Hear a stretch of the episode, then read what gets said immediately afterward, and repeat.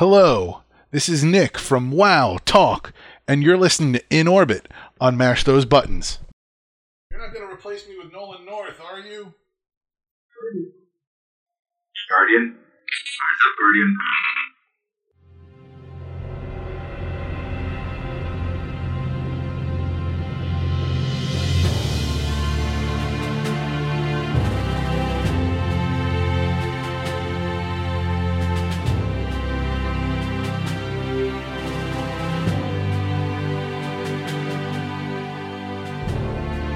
Welcome to In Orbit, Mash Those Buttons podcast dedicated to Destiny and its community. I'm your host, Jorge, and I'm here with John Waldraff, aka Walgy. Say hi. Hey, everybody. I'm also here with Joblaze himself, Jarrett Redding. Hello. And introducing a guest today, Mr. Nick Layton. How you doing, Nick? Doing good, thank you. Uh, so last time we went over uh, our video game backgrounds from uh, ourselves. So why don't you go ahead and introduce yourself and uh, what your video game background is, Nick? Um, all right, my name's Nick, and uh, I grew up on the Nintendo, as everybody else did. Uh, started playing PlayStation, played PlayStation, PlayStation Two, got an Xbox 360, and then made the switch to the PS4. Been playing Destiny. Um, play a little bit of World of Warcraft, but lately Destiny's been the game, so I plan on it continuing to be the game. and uh, what kind of games you were, were you playing back in those days for the Nintendo and PlayStation and whatnot? Uh, pretty wide variety. I never really got into to sports games too much. Um, I was more of you know fantasy, uh, science fiction kind of style games. Halo, Halo Two, the classics. You know, uh, some Mhm. Devil May Cry, Resident Evil is a is a very favorite series of mine. Usually first person shooters or at least third person shooters. Cool, cool. I know my asthma kept me from playing a lot of sports games. Oh my god. All right. so now that we got Nick out of the way and, and Waldy over here throwing zingers left and right, how about we get back into it? Episode 9 of In Orbit. First, let's talk about Destiny 2.0, the weapon balancing, uh, PvE, PvP, the story now through the quest lines, exotic blueprints, all that good stuff that happened before uh, Taken King. Um, we had one week before Taken King where we could just fully experiment with the different things, even though we were limited in what we could do in terms of strikes and the difficulty. Um, how did you guys feel about the weapon balancing in terms of PVE? Let's st- let's start off with PVE. The big one was the shotguns being nerfed in terms of range and damage. Uh, we'll start off with Jock. Um, I'll be honest with you. I really didn't notice that big of a change. I don't know if it's just the way I use shotguns in PVE because in, in PVE I don't use them for distance at all. Like I'm usually pretty up close to an enemy when I use it. Mm-hmm. And even when the uh when the Taken King started, for every character I start new with, I would have, you know, some primary weapon, but I would always have secret handshake. That was my secondary. Mm-hmm. And it served me well for quite a long time in the Taken King until I finally started getting some weapons uh not only that were more powerful, but you know, worth using. So I, for PVE, I really didn't notice a big deal with um the, the the shotguns. Hand cannons were a totally different story, though. hmm I, I I definitely could say I, I noticed it. Um, that last week before Taken King, I was still doing a couple uh, Prison of Elder runs. Um, and uh, the 35 skull loss was a lot more difficult than it usually was. Uh, I couldn't do the the normal strategy on the very first part with the hive. This was back Mhm. when I was 34 and they were 35, where I would just pull out my shotgun, shotgun the first guy, um, the, the the ogre there, and then I would run back uh, to where everybody was at, everybody else was at. Well, by the time I got through my magazine, he still had more than half of his life. And I was like, "This is not a good idea anymore." I and I got destroyed pretty quickly. So I kind of noticed a big uh, change in terms of certain shotguns. Um, what I have noticed is most of the shotguns that drop now are of the high impact, um, low rate of fire um, variety.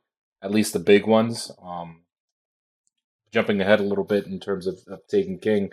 Uh, in the quest line, the main quest line, you eventually get a shotgun called Conspiracy. I think Conspiracy Theory D is that what it's called? Yep. Yeah. uh, with a rangefinder that it's 300 and you just wreck people with it um, and i was using that a lot in uh, pve to do damage to uh, captains um, and other uh, arc shield enemies and yeah that, that that that was a it was a big change from me using for example the uh, the found verdict the the max at the time found verdict. And uh, yeah it, it, it took some getting used to. Um, another thing I did notice was that fusion rifles they also moved those to the high charge rate, high impact ones, and I'm actually a fan of those because I'm wrecking minotaurs, I'm wrecking the centurions, captains with my fusion rifle. I know Nick over here is wrecking people with Telesto all Yes. day, every day.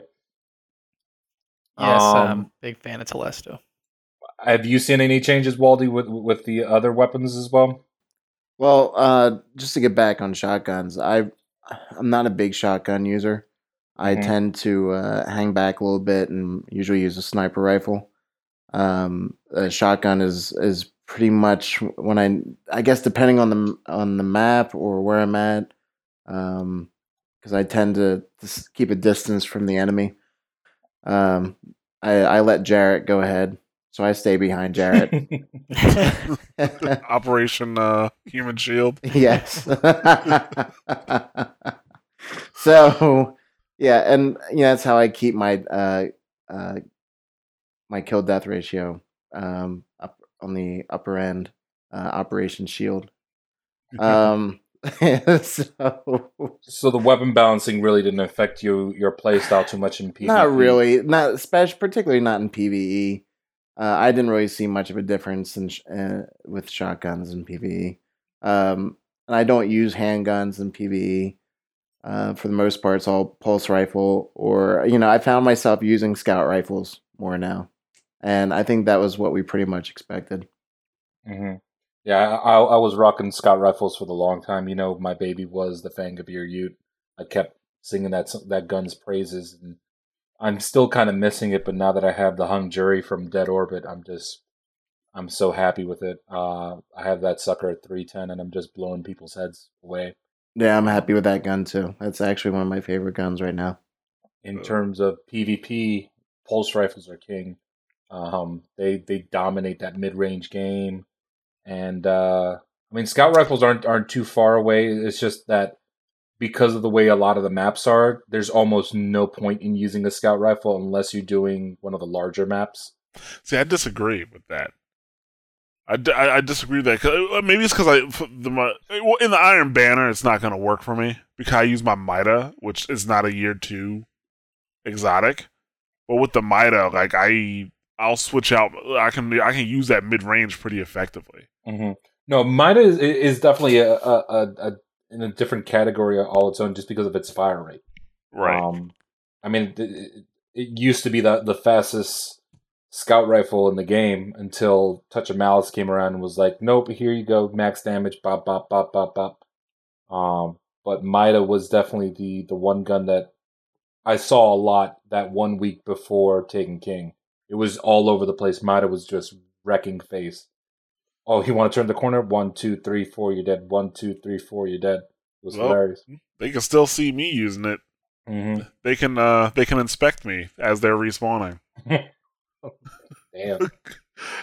but yeah, I mean, I, I use because I mean, I, I usually like for for uh at this point with PvP, I rotate between Red Death, uh, you know, year two Red Death, year two Suros, and then Mida multi tool. So if I'm having trouble with one, I'll try to s- switch to the other. You know, like some some days, like just the Red Death isn't working for me. hmm You know, it's just like I'm not getting like that third shot that I need. You know, and I just find the handling on the on the Mida maybe be a bit easier or, or work out better for the map that I'm on. So I'll switch over to that. Plus, that You know. agility perk is is amazing on it. Exactly. Like it, it really it really ultimately depends on the like you know on the maps uh that we're playing on. hmm You know. Well, how about we jump into the actual TTK um, PVE uh, part. We'll we'll go ahead and talk about the P- PvP a little bit later, but let's just focus on the PvE right now. Quest lines, quest lines all over the place. There's so many quests. Um, it can it can be a little daunting at first. Uh, I don't know. The- When I first saw it, I was like, "Geez, there's just so much to do." Um, the very like you do the first mission, then all of a sudden you go back to the tower, and then seventeen other missions show up, and you're you're kind of like lost. And I'm not sure if that was well done or if it kind of opened your eyes on it. Um, how did you guys feel about you know when you first did that first mission, and all of a sudden you see all these different um, spots all over the map? Allow me to go first. Okay. Dude, you, you said it was daunting. When I saw that, I was like, finally, Mhm. finally, we're gonna Well- get some some fucking like content, something to do Right. besides you know, because you know, even with well, okay, I'm not gonna talk about the Dark Below for this podcast because no, go ahead. I, I, I, I don't know. I don't want to because I get upset. I get upset when I talk about the Dark Below. Uh huh. Um, I'm sure it's gonna come up anyway. Right. Uh, but you know, y- y- the Dark Below, we all know what happened there. Uh huh. Then you know, for the House of Wolves, we still like we still finished the PVE content in the House of Wolves within the first week. I mean, instead of taking two days to finish it, it took like oh no, it took instead of taking like you know ninety minutes to finish it. I think it took like me and I think it actually took me two days to finish House of Wolves, only because I you know it took longer than ninety minutes. I was only expecting to spend about two hours on the game that night Mhm. you know. Um, but you know, when the Taken King came out, and then you do finish the the story pretty quickly. It's only like six or seven missions, but then you The have all the part. Side. Yeah, the first part. Then you have all the side missions to do, and then you have actual missions, not just go to patrol and do this, or go into this specific mission and do that. You have new missions with new objectives, sometimes taking you to new places and new dialogue. Like that's what I'm talking about. That's what they should have given. That's what they should have given us in the first place. That's that was it. That's what they should have given us in the first place. And the the fact that they that it took them a whole year to be able to figure out. You mean the game had, needs to have substance? Like that's it's a little baffling. But I was very happy when I saw that. Mm-hmm. Wally, what did you think of the content? Uh, I definitely think there's there's a lot more there, and for those that uh, had issues with the lack of content in previous um, versions of the game, it, it's it's certainly there now. It's just whether or not you want to do it. Um, Right. I mean, I my quest uh, uh, screen is filled with stuff. It doesn't mean I'm going to do it. Uh, I mean, more than anything, I had to know that the time uh, and energy that I put into completing them is worth it at the very end. And I feel like I've gotten to a point of complacency where I'm kind of happy where where where my my uh, characters are right now, almost at least for most of them, to where it's like, all right, I I'm not sure whether or not I really need to complete this quest anymore because I've either completed the raid with without whatever this quest offers at the very end, um, or if I just want to continue with the raid instead. So, yeah, uh, that's pretty much in the position I've gotten so far. I, I know a lot of people really wanted to get what the like the exotic sword or um, the sleeper stimulant, and and you know I, I was able to pick up the uh, touch of malice and but I, I was perfectly fine with just getting malice. I, I really didn't need the sword for anything. I don't see myself using it very often. Um, so I mean, I I have that option, which is nice. If I really wanted to do more, I could definitely dive into those quests. But right now, I'm I'm more into just doing the raid. What about you, Nick? I know you came in, I think, a week and a half late. Like, like the game came out, and then like a week and a half is when you started, or something like that. Yeah, yeah. I played. Uh, I played the first. I played vanilla, and I played uh, Dark Below all the way through. Um, and then Mhm. House of Wolves. You know, the uh, the thing that killed me with House of Wolves is I felt that we were doing the same thing, but it was there was just four different difficulties. You know, for the PVE end game, which is fine as long as you have a goal to achieve. And I feel with with the Taken King, there's so many goals to achieve, and that's what keeps the the player. That's what keeps your drive. You know, if if you're doing the same thing over and over again, and you're just trying to collect, you know, one set of armor, then once you once you achieve that set and you're maxed out, I mean, you're as far as PVE goes, the only thing you have left to do is master the events. And I feel with the Taken King, they've they've provided so many different avenues to it to you know like uh, like Waldy was saying to achieve the sleeper stimulant and the exotic sword.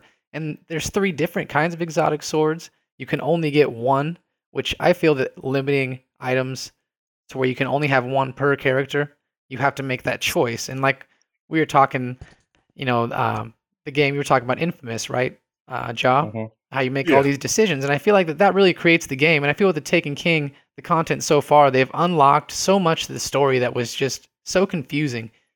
You know, the lore just had bits and pieces missing, and now it's finally all coming together. There's so much to do, so many goals to achieve. Uh, the raid is not easy, and I feel like the the more not so much difficulties they put in the raid, but just you know like having Golgoroth being 20 million HP. I mean, you got to be able to do some damage. You're not just going to be able to get in there and cheese it, and it's all timed, which I feel like that's what's going to make it challenging. That's what's going to make people keep playing. So I feel with the Taken King, they did a really good job as you know, kind of straying away from that Destiny way where you only had four planets to to roam on and you only had so much that you could do.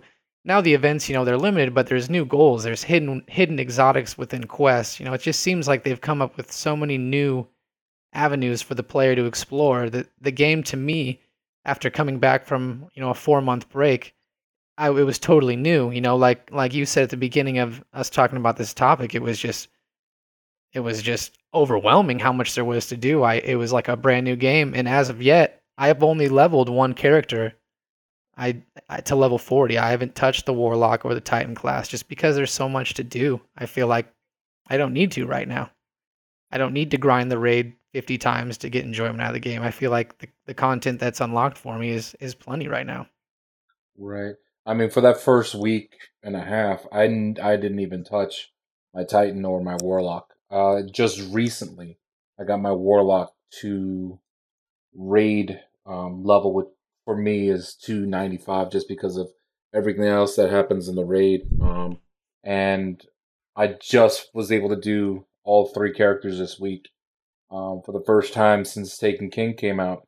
Um, yeah, there's just so much to do. Uh, I, I know for a fact that when I go back to do all the different quests on my other characters, it's going to be insane, especially, you know, the ones where you're doing, uh, where you're hunting down three VIPs per planet, or when you're doing the sleeper simulant and you have to get a specific public event to pop up, which we'll talk about later because, yeah, that, anyway.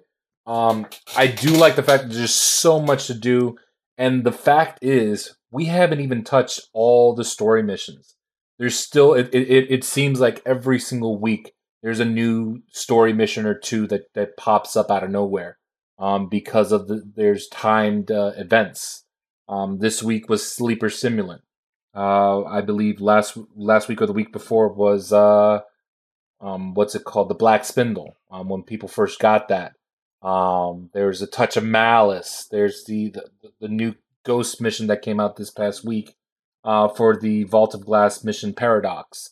There's so many different things that are popping up um, in missions for daily events, which are which is amazing. Um, and I hope that they continue doing that where daily things happen or there's oh Guardian, there's a radio call in uh, certain part of the of Mars. Go and investigate that, and all of a sudden you get an item that unlocks another story mission, something like that. I hope they keep going down that way. And it seems from what they're going to be doing with with regards to emotes, and we'll talk about that later on as well. That's the direction that they're going to be going. Um, so let's go ahead and also talk about the actual leveling up system, because I know uh, John Waldy, um, he was very concerned about. Oh, I heard that I, this was this happened the first day he sent me a, a text or, or a message on Facebook where where he said, "Is it true that people are already level 40?"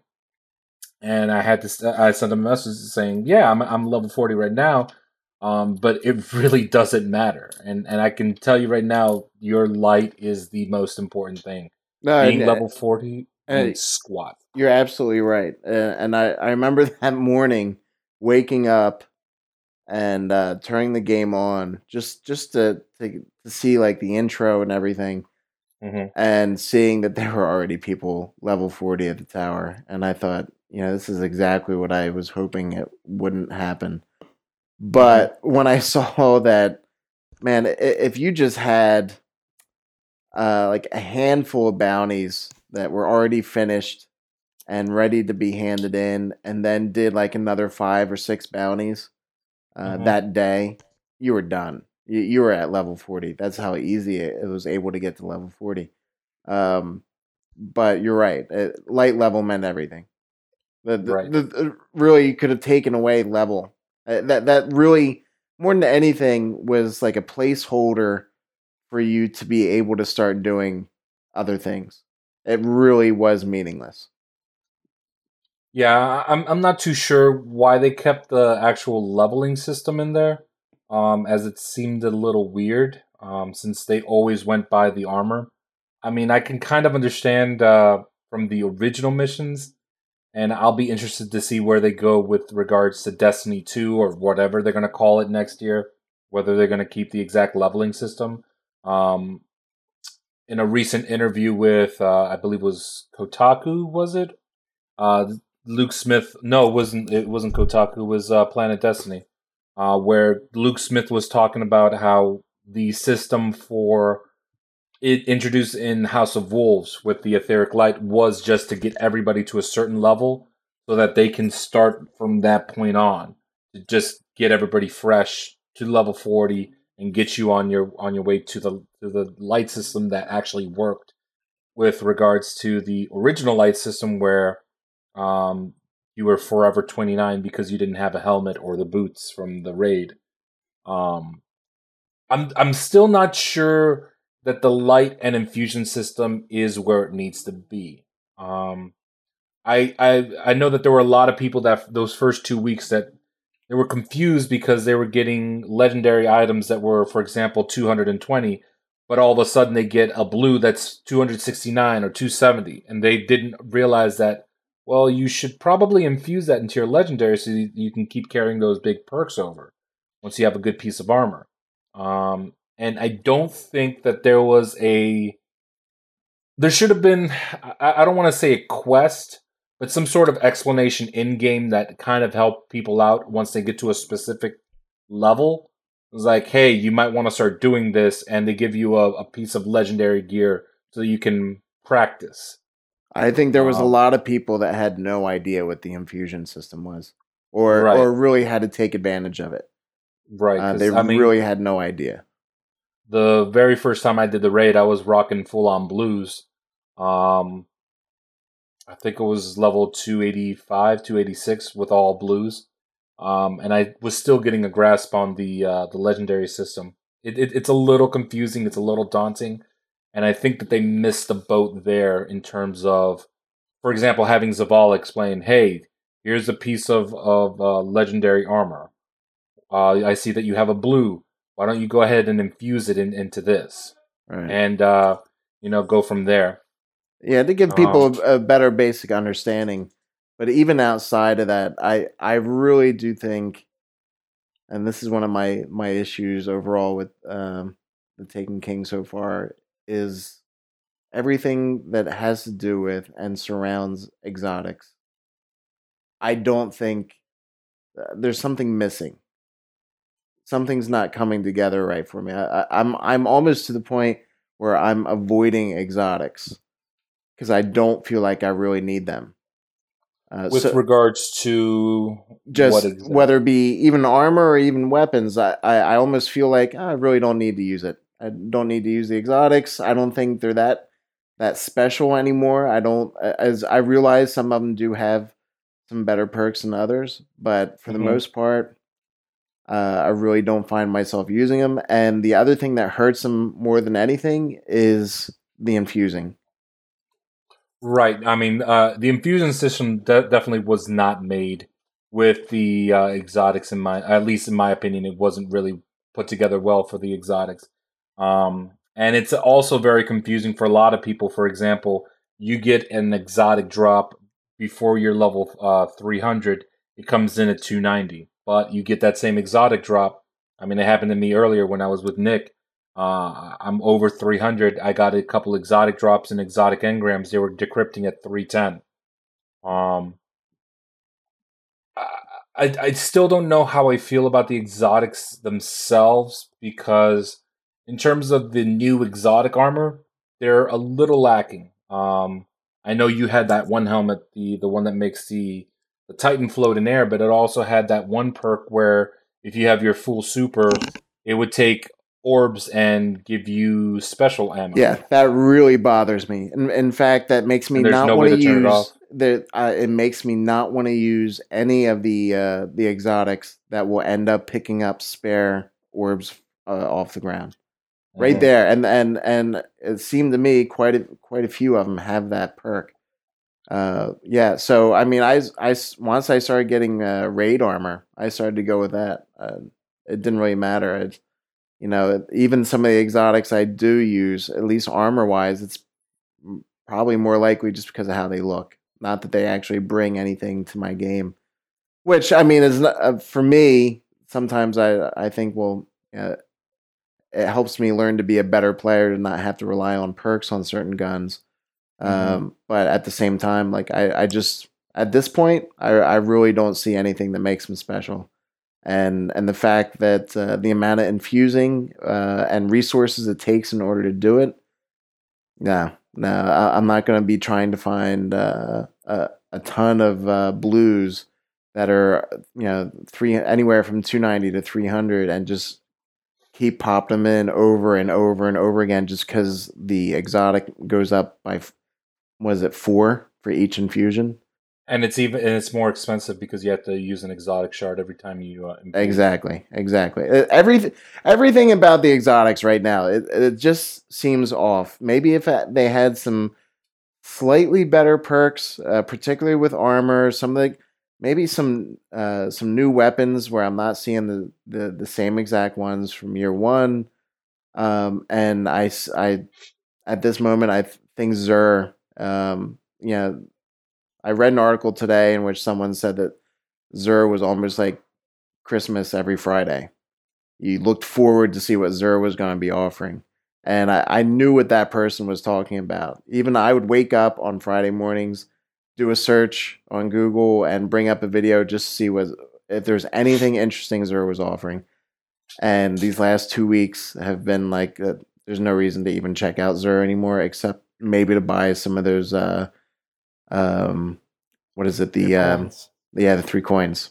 Outside of that there really hasn't been a reason to even look at Xur Well, I, I don't look at his inventory per se. Um, for example, if he's selling armor or a weapon, I stay away from that just because I know uh, unless it's something that I want just to have because I have plenty of coins. You get coins all over the place in this game.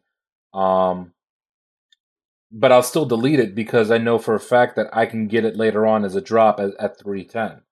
Um, what I do use from Xur, besides the three of coins, obviously, is the engrams because once you're over 300, you have a chance of getting them at 310. And that's what I use. I use those exotic um, armor pieces to level up my legendary. Um, right and i've i've noticed so sad far that because he hasn't done any weapons yet he did. The Hawk Moon. Week Yeah, two. he, yeah, he did do Hawk Moon. okay did you you're right i Yeah, and i ended up yeah, one getting actually. Yeah, I think he- the engram engram wise, it's been nothing but armor. In fact, it's been helmet twice, and I think it's gauntlet today. Right, it's Gauntlet this, this week. Yeah, that's that's the you you either have a chance of an exotic engram or an exotic weapon, and the exotic weapons that he sells are two ninety, but if you buy them from the blueprints, they're two eighty. Which is and, there's a glitch right now, um, with the black spindle where it drops at three ten, um, but you have to buy it um, when you buy it from the the the blueprints. It drops at three hundred which I'm not for them going back at this point. It's already in the game. Leave it as it is. Um, the other exotics are dropping at 310. When you go back and change that, you're you're changing things that people have already invested in, and it seems kind of unfair at this point. That whole Um, that whole black spindle event was was pretty amazing. Yeah. from someone that's been playing the game for over a year. That brought out an all out felt like panic that people needed to get on immediately and do everything they could, spend hours trying to complete that quest, which was one of the hardest quests that I've ever played on there. Uh, in fact, even after beating it, I, I haven't. And when it came back, the like a week or two later, or whatever, I still wasn't able to beat it the first uh, couple times through. And we were Um, 300. And and we were 300. That's how hard it is. And I really do think that there was this sudden like letting air out of the balloon when Bungie came out later that day saying there's a glitch. It's not supposed to be 310. It's supposed to be 290. Um, and we're going to bring it back down. And it was just uh, to see. I'm really surprised they wanted to do that. As particularly, I, there had to have been an increase in gameplay and the amount of interest that went into it um, and just doing basic searches online, the amount of articles that came out about it, everyone was in the Destiny community was talking about it. And uh, yeah, and then then it became nothing more than a well, I I got infused into something. I could wake up Right. the next morning and this is going to be 290. I have to infuse into something. I have to protect myself because Bungie made an extremely hard challenge. I completed it and now they want to take it away. Right.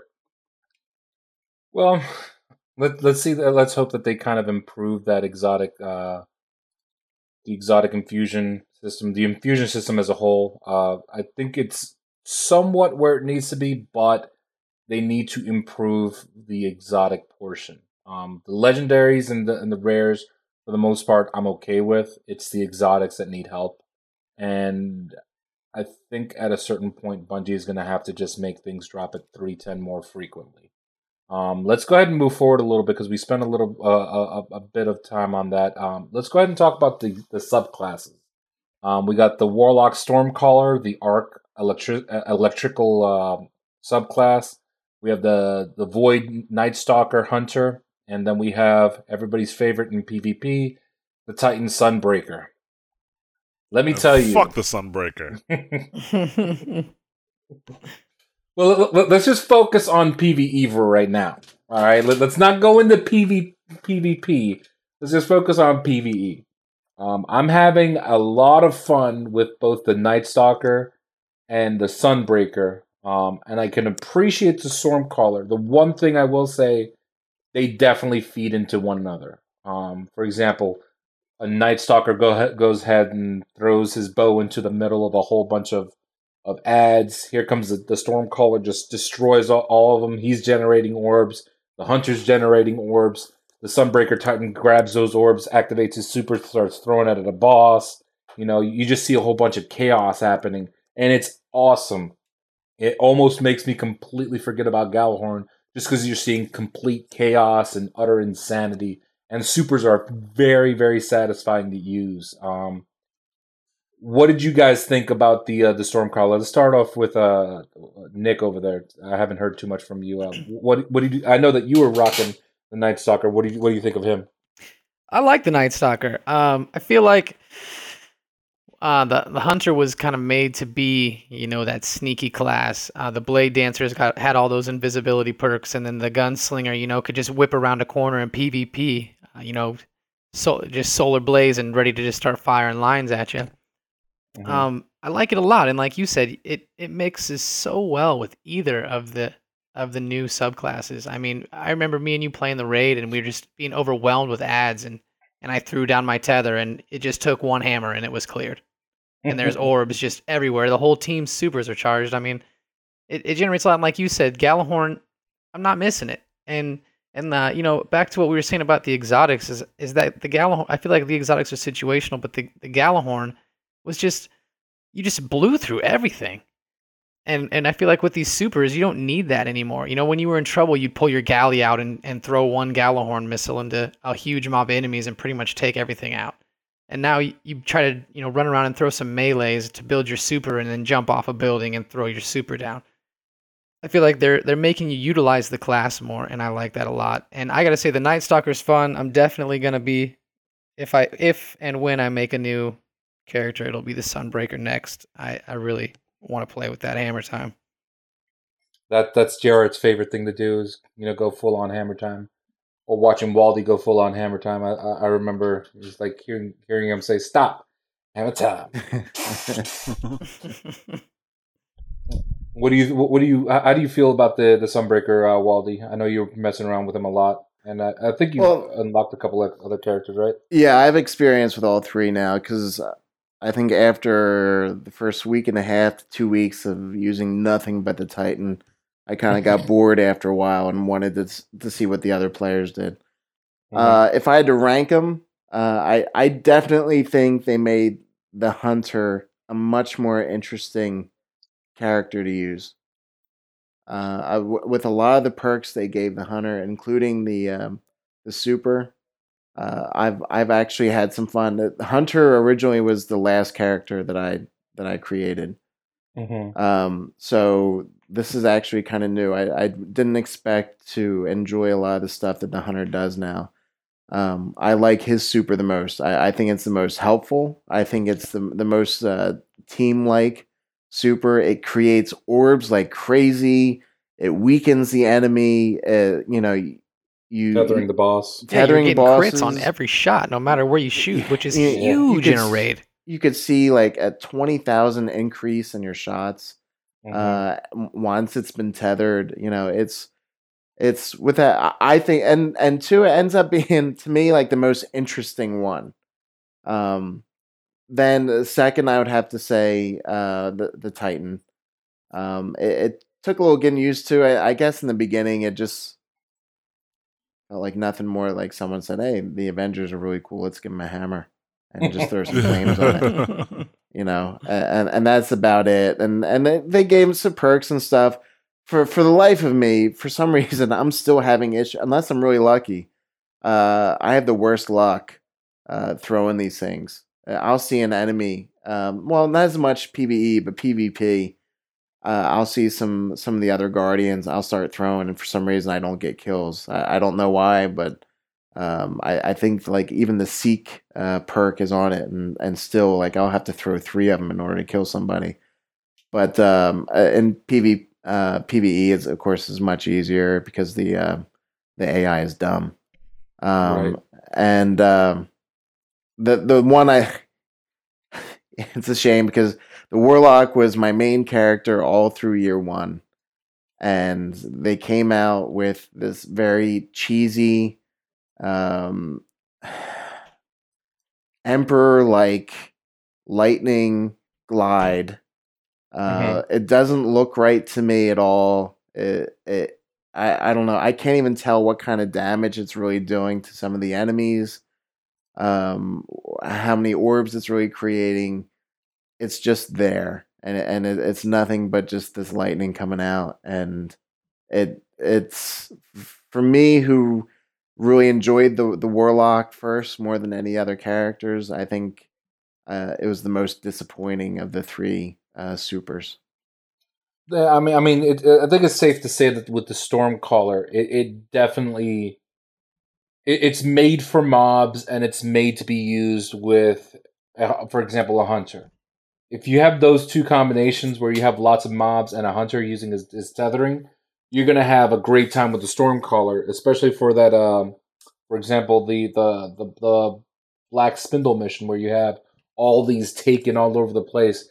You you throw that tether and all of a sudden here, here goes emperor palpatine. He's just clearing all these ads out. It gives you some some breathing room so that you guys can start ta- tagging the uh, the the archon taken and just uh wrecking face uh, in that mission without that without that tether it makes the the storm caller i, I don't know it, it i think they need to increase the damage in pve for the super um, for the mobs because I, I, I and the the range too. It's it's weird to say that for for the for the warlock that it, that he doesn't have any range with his supers considering he was the grenade machine. He would just throw nonstop solar grenades or you know here comes this cheesy void grenade or or the uh, what's it called? Uh, the super, the void, I, the void Nova, bomb, whatever Nova bomb. Nova bomb. There we go. Um, and now it almost seems like he's limited in range. Um, I, I think they need to buff up the Stormcaller in PVE. PvP, we'll go ahead and talk about that later. I think he, I think he's in a good spot, um, especially for certain modes. Um, but PVE, I think they need to improve that Stormcaller just a tad. Um, I wish they would get rid of the, the floating thing though. Uh, I, I don't know. I'll see. It- I'll see another guardian pass me using it, and my it's just lame, lame, lame. He's floating. I, like I, at no point when I used to play Infamous, which is essentially the same power. mhm. Uh, at no point did I ever think uh, of of that, or I didn't have that kind of feeling when I saw situations like that where the lead main character was had lightning and stuff coming from his hands, and for some reason, just seeing this uh, this powerful guardian just kind of float, just gliding over while these lightnings coming out of his hands, right off his feet, just a few inches off the ground. Uh, like I don't know, do, do something a little bit more, a little bit more powerful. Mhm. Um, yeah, I, I don't know. It just, it, I don't know. A- and the way he just moves around, sometimes like, is this a glitch? Is he glitching right now? Is, is Yeah, he, moves a little slow. Um, the one thing I am upset um, with regards to the subclasses, the new ones are fantastic for the most part. Um, they didn't go back and balance out the old ones, um, and I think that that that was a, a missed opportunity um, for certain things. Uh, the one thing I do like about the Stormcaller um, is that in order to do Blink, I know I'm jumping a little bit into PvP. In order to do Blink, you actually have to have your super activated. Um, and I thought that that brought balance to a very powerful jump. Um, and I know there's people saying, well, if you just run forward and z- Blink gave you such an advantage that it it it made it the fact that you had to do one certain thing to avoid you know getting destroyed by it made it it, it, it just gave you too much power.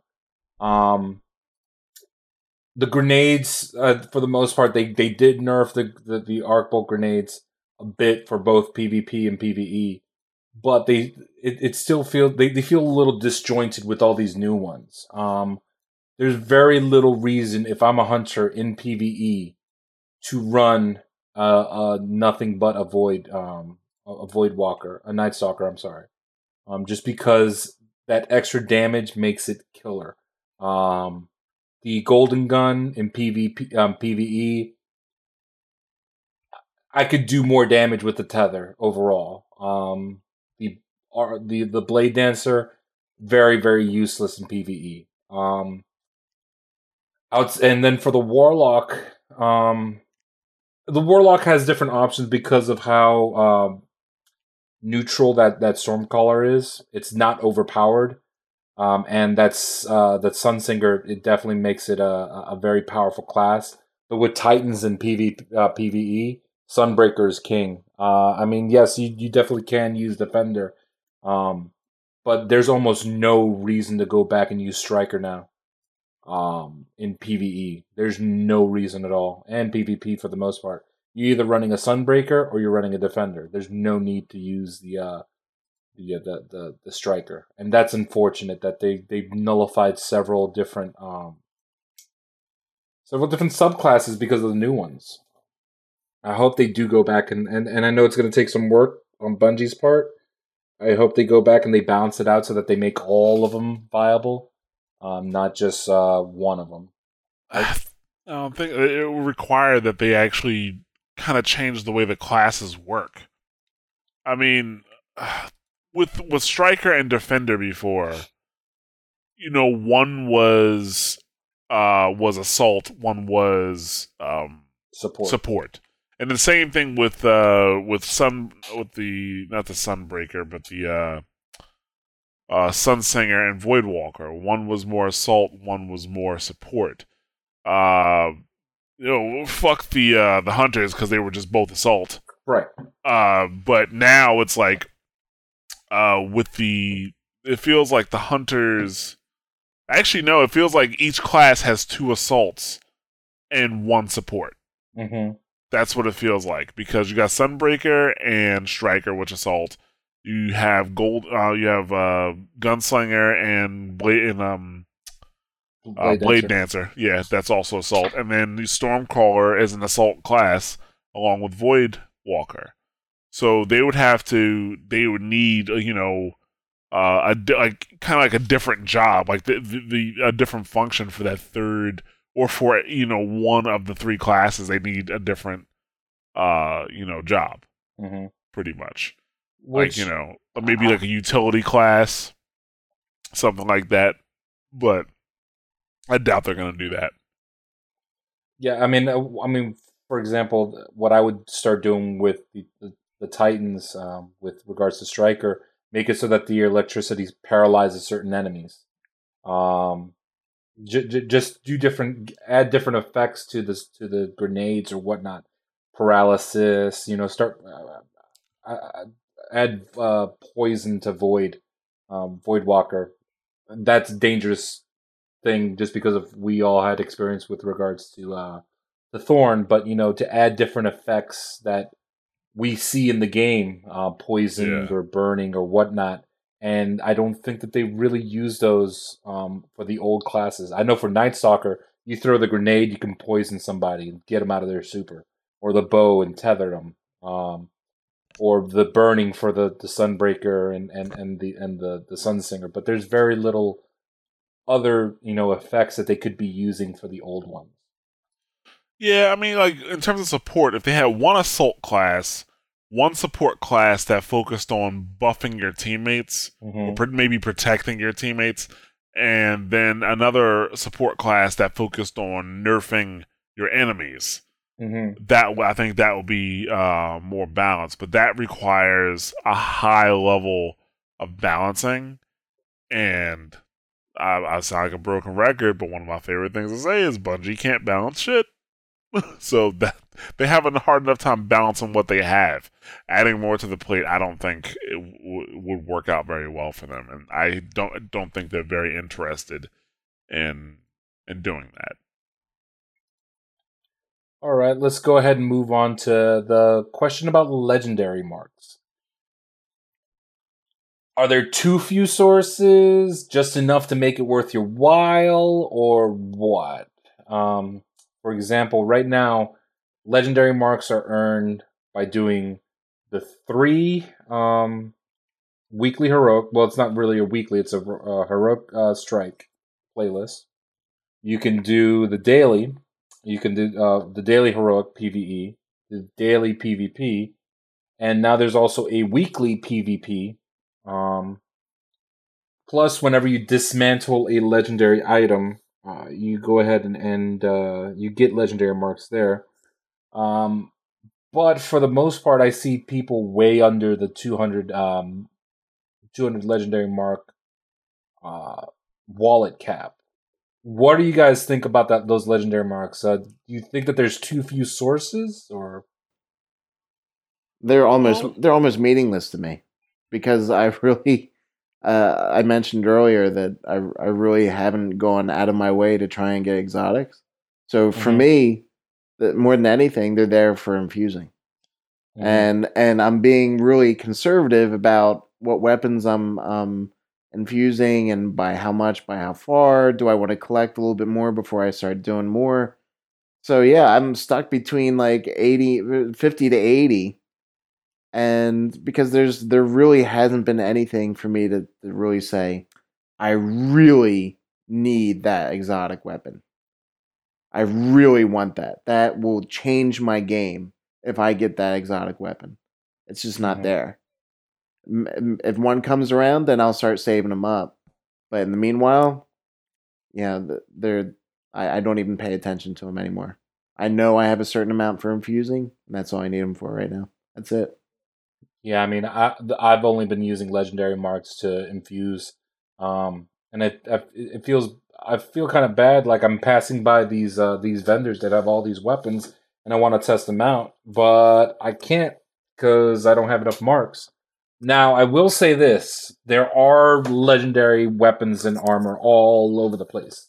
You get so many uh, loot drops, uh, rares and legendaries, and a lot of rares end up becoming legendaries, and some legendaries end up becoming exotic. So you have them all over the place. But it does seem kind of weird where we used to have the option to go ahead and buy whatever we wanted once a week, and now we don't have that option anymore, just because we don't have enough marks. Um, I thought they would have made it so that you know you complete every time you complete a uh, a strike, you would get marks, or every time that you would complete a crucible match, you would get marks. And you can in certain instances, but then it's capped at certain amount of, of times, and then whoop, that's it, no more. Um, and I think that's a missed opportunity um, to go ahead and play around with all these different weapons that you're getting. Um, it is nice that you're like I mentioned that you're getting all these legendaries all over the place from the engrams and from Arms Day and from just whenever you level up, bam, there's a legendary weapon there for you. Um, I just think that they should have removed that cap. I don't enjoy the cap the way it is right now. Um, just Yeah. because it, I, I think it limits people and, and and their ability to do things.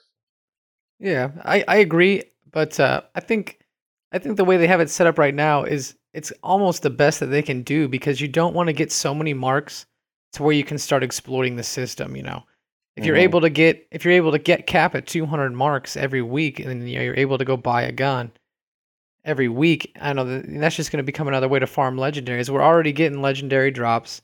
So I mean, the the active player that's out doing strikes like we all are, out doing the raid every week, out doing the nightfall, getting those legendary engrams, using their three coins.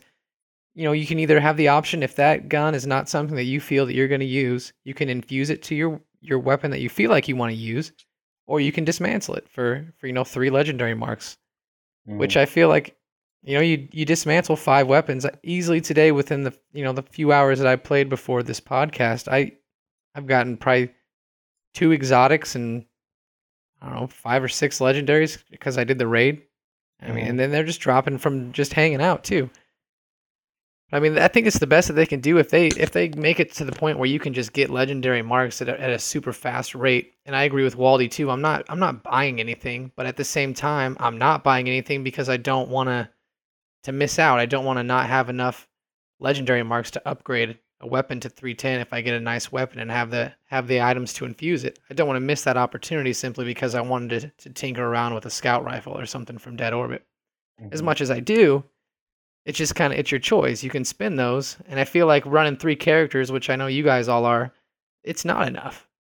But me running just one, I mean, I've got I've got a surplus. But at the same token, you may not be getting enough to do what you want to do. But it's we're only three weeks into launch, and I don't know about you guys, but I've got more guns than I know what to do with right now. Yeah, uh, yeah, I've- I've definitely been uh, I've been infusing and and and dismantling. Go ahead, John. I, I kind of interrupted you. I'm sorry. Oh no, that's fine, man. I've I've actually um I've been using my legendary marks to buy exotics weapons, uh, mainly because, and I think this is where uh, I differ from the group. In everything I do in Destiny, even though um like me, I've been having a really tough time playing the Crucible. I mean, not having a tough time while I'm in the Crucible, but the the just the just going into the Crucible itself is becoming harder and harder because of the way the game plays now. My mind is still set to uh, a competitive mode where everything I do in the game is geared toward me doing well in PvP, which means it's geared toward me getting ready for Iron Banner every month, every day. So, you know, while I I could wait for the weapons to drop, I could wait for Xur to come Friday, grab the engrams, and see if I can um, get them decrypted to the weapon I need. I can either do that, or I can grab the weapons now. I can upgrade them before Iron Banner rolls around, so I can be ready for Iron Banner. And that's why I bought. Uh, I think I bought I bought Sorrow Seer two, and I bought Red Death. Um, and I bought Red Death from uh from the from the exotic blueprints hmm and uh, my Sorrel Shield 2 is definitely ready for Iron Banner. My Red Death is almost ready for Iron Banner. But so yeah, I've been using the, the legendary marks, and uh, you know, before I use them, I'll make sure I have at least ten or fifteen left over, so I can still do infusions. and I just make sure I go and you know do whatever I can daily to get legendary marks. Not to mention when with the other t- two characters I have, I'm still getting legendary marks from doing regular missions. Mm-hmm. So so far for me, it hasn't been that big of a problem. But I only need a few. There's only a few weapons that I needed, and a few pieces of armor that I wanted. Actually, I don't. Need, I don't need any armor for like you know in terms of PvP. Uh, but I mean, I think my need for legendary marks is actually coming to a close. Actually, I'm, I'm thinking right now, and I don't think there's another weapon that I really need to buy to be ready. I can actually just wait for those weapons to drop for me now. But I haven't used my legendary marks to buy anything else. Like I haven't, you know, bought like a ghost from anybody or any other weapons from like Dead Orbit or anything like that. Um, so so far, I mean, I've I've had enough. It's just been a little harder than I would like for it to to be to get legendary marks, but I understand why. Mm-hmm. You know, I, I right now I don't have a problem with it, but I definitely do use them. What level's your character at? Uh, my Titan is at 295. My Hunter is at 285. And my Warlock is at like 260, I think. Yeah. You're gonna have to get those characters up to 300 for Iron Banner soon. Yeah. Yeah. that- it's- that's gonna be the, the, the fun part right there. Um, so you you you haven't messed around too much with Arms Day, have you? Um, I have. I mean, I have. Let's see. I got. Hmm, I think I got two guns from Arms Day, and actually, no, I got multiple guns from Arms Day. Uh, that were nice. Like when I got them, and then like a day later, I got drops that were better. So, Right. um, yeah, I only use one gun from Arms Day. There's a sni- uh, an uh, Amon sniper rifle I got. That's Mhm. pretty. That's pretty good. But other than that, uh, I, I have actually I have Arms Day tickets or whatever or guns that I had to go get from the dude. Now that I think about it, but I have uh, I, at this point I think I can buy three weapons at a time, maybe four. I can't I can't remember. What about you guys? Have, have you guys messed around with Arms Day so far? Yeah, pretty much. I've uh, at the very least uh, like level one uh, on my weakest character, but uh, Mhm. everyone else is uh, uh, level three, level two, stuff like that. Probably about five, about five guns so far from Arms Day. Mm-hmm. Yeah, I mean they all come out at what 280, 280, 290, something like that. Um, Right.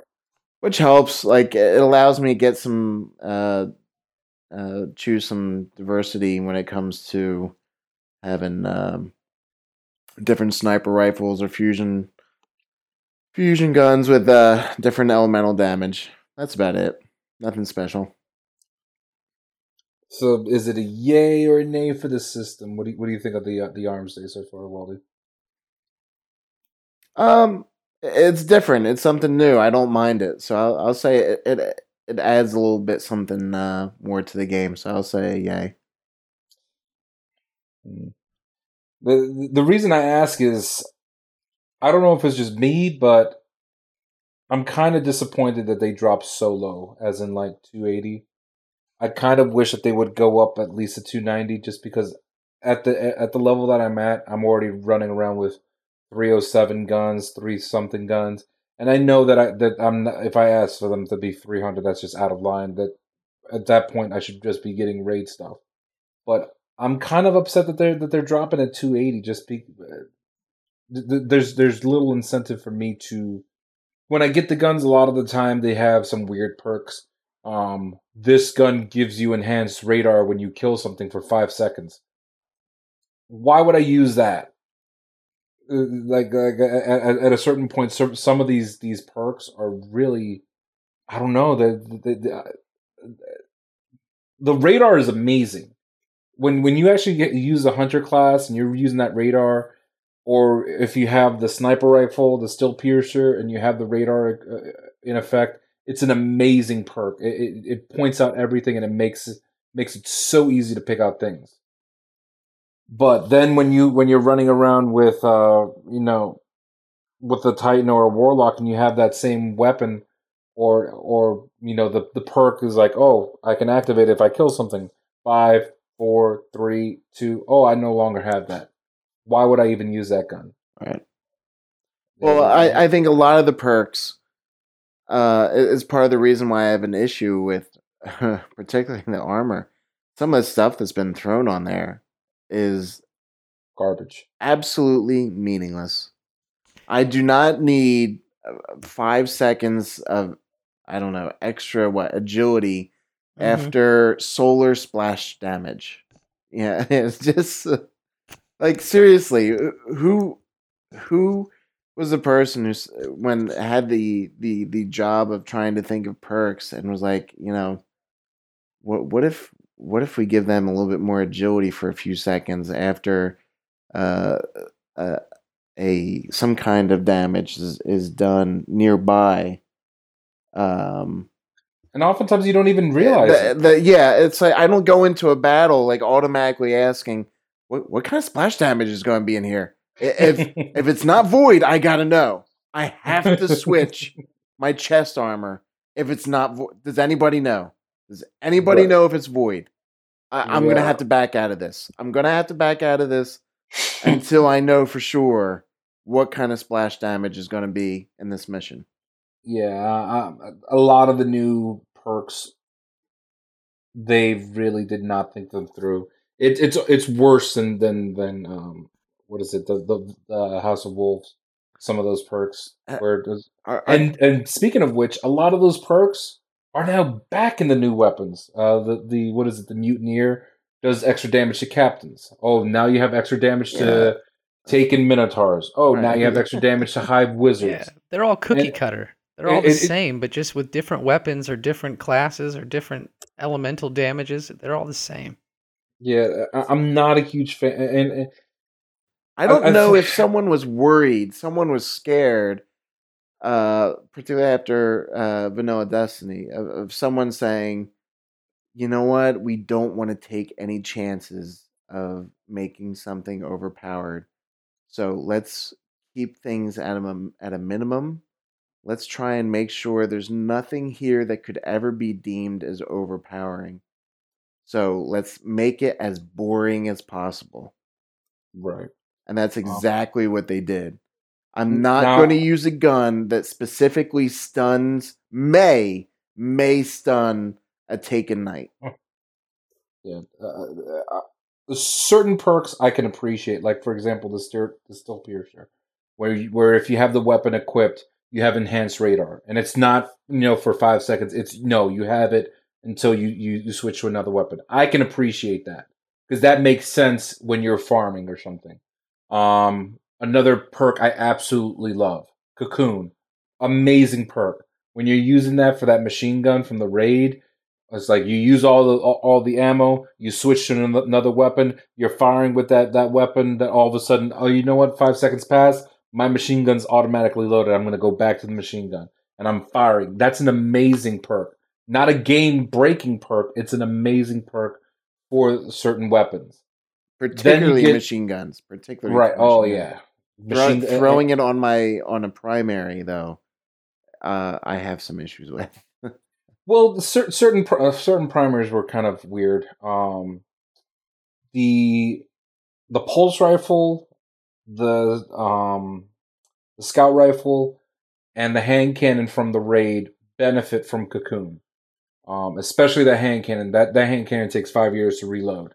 Um, others were kind of the auto rifle. You kind of can load that one pretty quickly.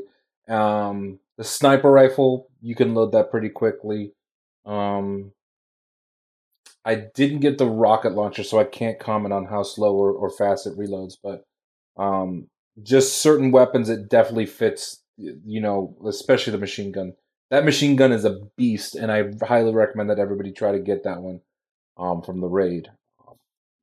And and like I mentioned, th- those perks feel well thought out. Um, older perks are starting uh, like from uh, from House of Wolves. Icarus is an amazing perk. Um, I have that on my uh, my Hung Jury, the scout rifle, which I honestly believe is probably the best scout rifle in the game right now. Um, without a doubt, it is a beast and it does so much damage. It is so effective. Um, but then other perks are just very, very questionable, and I'm not sure why they put them in the game.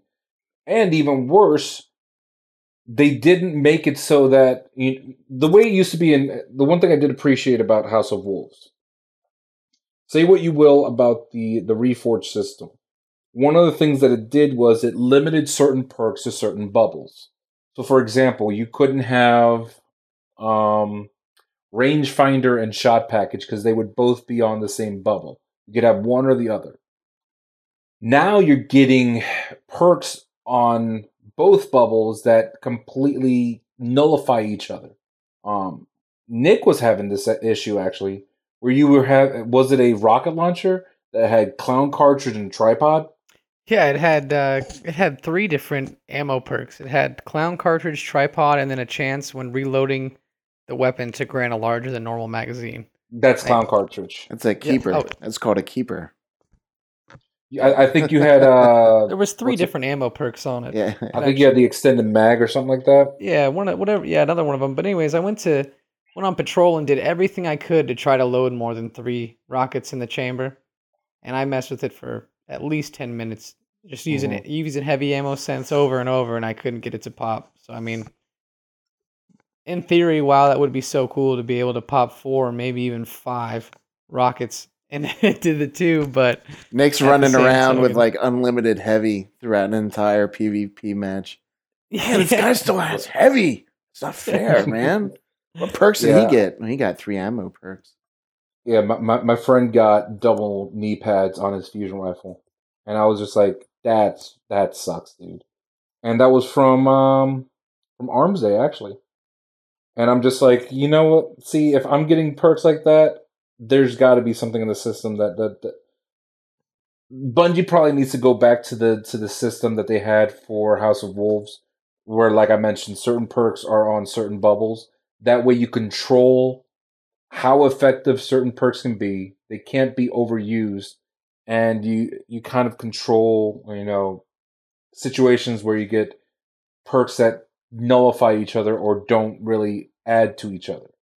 Because I'm I, I'm getting lots of guns that it just does not make sense why those perks are on there at I've- all, and then I I end up sharding them, and it, and it's kind of disappointing. I've almost given up on really paying a whole lot of attention to what some of the perks are because the majority of them suck. They're, they're, Right. They they all just suck, and it just gets like, do I get something out of this? Do their head do, uh, do they explode if I get like a headshot on them? Uh, is there My just is there a lucky health. yeah. Is there like um one lucky bullet or something in it? And it's like, oh wow, you know, there's something in here that's worth Right. keeping. Um, because otherwise, I'll have three other versions of the gun, and everything on it is just garbage. Yeah, the, uh, the, the, the as I mentioned before, the the one thing that the game really needs to get away from, and I mentioned this several podcasts ago, they need to get away from the Mario Party style perks where all of a sudden you're getting benefit just for doing something stupid or or like you try your best and you're putting all your, your work in and then you get absolute garbage. Like a, a lot of those a lot of these perks seem to be roulette style where oh you have a chance of getting health back if you have you know if you're critically wounded and you kill something why would that be a viable perk when it when it only pops up 10% of the time?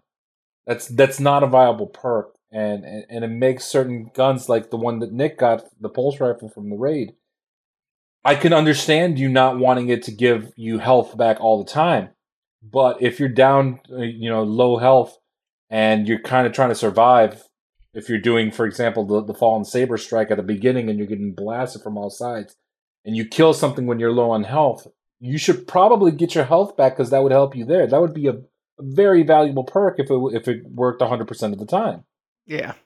um, and I'm not talking about when you're when you have you know pretty much max health and you're getting your health back automatically. I'm talking about when you're very low on health, you get that kill, you get your health back. It it, it should work, and and it, and the fact that it's up to chance is kind of sad. Yeah, the, fact that it's off the chance, it, it almost eliminates the risk of peeking your head out and trying to get that kill. You know, it almost cancels the perk out. Because if I'm low on health and it's not for sure going to get me health back, it's almost not even worth dying, especially in a situation, you know, where you're the last fire team member alive and you're you're to the point where just a few more shots and you could have the boss down. hmm It's just not even worth risking it. You might as well just wait for your fire team members to to revive and let your health regenerate. So, actually, jumping on that a little bit, what do you guys think of the strikes so far? The actual new strikes? Because I gotta say, I'm having a lot of fun with a lot of the new strikes. Even though they're repeating a lot, unfortunately, um, in the strike playlist because they decided not to put the old strikes in there. Um, the new ones, the, the the the Sunless Cell is a lot of fun. The Shield Brothers is amazingly fun. Um, the new one on PlayStation, the where you go into I forget what it's called now. Um, that one's amazingly fun and and it's very raid light. Um, where you're taking the sparks from place to place. I, I, it's so fun to do that strike, and I really wish that I could do that as a nightfall, but I know that it, it's not going to happen until next year. Um, how, how are you guys finding those those new strikes, Jarrett? Uh, we'll start off with you, Jarrett. Um, the new strikes, I do like them a lot. I really haven't found one that I disliked.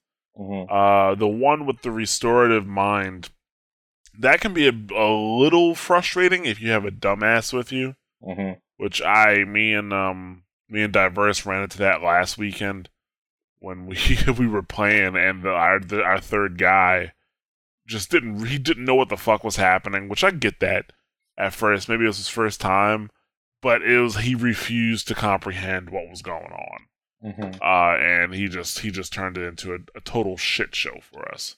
Mm-hmm. Uh, we actually beat it by stopping. Uh, we stopped reviving him, and that helped. so, um, so I yeah, I mean, wonder how many times he reported you. uh, probably a lot. but Fuck him. But um, yeah, I mean, having a lot of fun with it.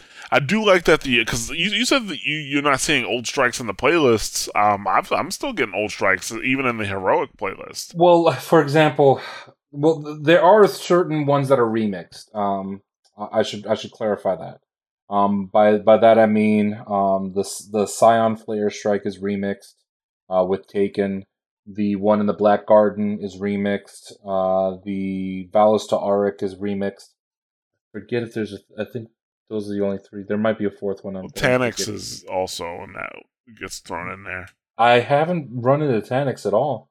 Yeah, Oh. yeah, I've ran into Taniks at least three times. Really? Um, and that sometimes also gets remixed. It, it's it changes. Like I know the one with the Black Garden is the worst in my opinion. Um, sometimes it's the standard one with the Vex. Uh, sometimes and it has Vex all the way through. Uh, sometimes it has uh Taken all the way through. Sometimes it starts Vex and then flips over to Taken. Sometimes it starts Taken and then flips over to Vex, and then that's when uh, they put up that wall that knocks you back in the middle of it. mm-hmm. Uh, so there's that one. Uh, so that- that one has a bunch of different variations, but it's just when you when you have to fight that last boss and it's taken. Oh my god, it's all it's horrible. It is horrible. But yeah, I, I wish they would take that one out of the rotation because I I didn't like that strike to begin with. I thought that strike always sucked because of lack of forward momentum in that strike. Uh, it's you don't go that far in terms of distance in that strike. Like it, it just it just takes forever to get to that boss. So I really, really wish they removed that one. But other than that, I like the remixing of the other strikes, and I like the new strikes. Uh, see, I, I'm, I'm, I know that we differed on on that one where uh, you hated the actual strike, but you didn't mind the boss. I'm the opposite, where I liked the actual strike, but I hated the boss because I don't think that the actual boss was, um, uh, the, the actual boss wasn't changed up enough. Um, actually, b- before we continue, I, I know that Nick has to head out uh, soon. Um, Nick, uh, where can people go ahead and, and contact you, or or, or, or, or talk to you, or, or, or get a glimpse of what you're like? Uh, Technodrome Facebook. Definitely got to uh, pump the clan. Um, Mhm. I'm online all the time. Uh, gamer tag PSN Stinkfist22. Uh, find me. I'm always on. I'm always playing with these guys. I'm always willing to help. Cool. Thank you very much, Nick, and I, and uh, I hope everything's okay with your family. Uh, yep, we'll be fine. Thank you. All right, take care, man. Yep. Later. See you, Nick. All right, back to the the actual strikes. Um, with regards to um the boss, I I don't think that they did enough with that boss um in terms of changing it up or nerfing his, uh, the, the health of the boss that made it a viable uh a viable change. Um, whereas the Scion Flares, they were never a a bullet sponge. Uh, the um that that that uh that mind boss at the end is is definitely you know a bullet sponge and they needed to nerf the health which is sad because they actually nerfed the health before when they did the whole thing with Dallas to Arik and then they didn't um they didn't do enough um I and I I would actually add a mechanic to that uh take the shield mechanic from the Vault of Glass that way people who never done the Vault of Glass have a, have a place to practice um, with regards to the the shield because it's a cool concept and it's a shame that's only in that raid. Um, whereas, for example, the sword from from Crota, it's all over the place. You can use it in, in the, the sword of Crota. Um, the the the first mission from uh, your favorite expansion, Jarrett, um, the Dark Below. Oh, yeah. Um, there's also other things that, that use the sword when you're fighting fake Crota on in the Court of Oryx, which was one of the funniest things that I've ever experienced, just because of how loud you laughed that day. Um, there, there's just so many places that you can use the sword, whereas the shield mechanic, it, it was such a fun mechanic, and they didn't do enough um, to uh, to actually you know allow you to use it outside of the raid. Um, and I think that they could have done it with that boss because he has the shield, he has the triple shield. I would have gone full on shield and then make it so you're doing way more damage when his shield's down. Um, or added some sort of explosive, you know, not an exploder thrall, obviously, but you know, some sort of exploder uh, goblin, uh, a fanatic that explodes and destroys the shield, then you do damage to the boss that way. That that would have been cool if they did they changed that that boss battle up. Because all it is right now is, is just he goes up and down, up and down, and then you're dealing with mobs, very high level mobs sometimes, all yellow bar, and I had a feeling that that was going to be one of the the nightfalls I was not going to look forward to, and sure enough, when it was a nightfall, oh my god, oh my god, and I'm just waiting for the Scion players because that one's going to be fun. When that's a nightfall, that that one's going to be fun. Um, all the other ones are pretty much very well balanced. I think I think it's safe to say a lot of people's favorite is the Sunless Cell. Oh my gosh, is that one fun? And I love saying that that, that boss's name, Alak-Hul. Ala Cool. Alak-Hul is ready for you. Alak-Hul. Anyway, um, moving on. Let's go ahead and talk a little bit about Jarrett's favorite topic of all time. Even though he knows Bungie can't balance it. What, the fucking Crucible? Oh, would we be talking about anything else? sure, let's talk about the fucking Crucible. I'll go ahead and let you uh, take over on this one because uh, I think it's time for me to step back and uh, take a sip of my, my Pepsi. Uh, I mean, geez, where should I start? So, You want to talk about Sunbreakers? Yeah, that's where I was getting ready to start. I was like, uh, the Sunbreaker class in the Crucible is ridiculous. Uh, one, I mean, it's it's almost impossible to kill. Mm-hmm. It, when you have to shoot it with two golden guns to kill it. That's that's too much.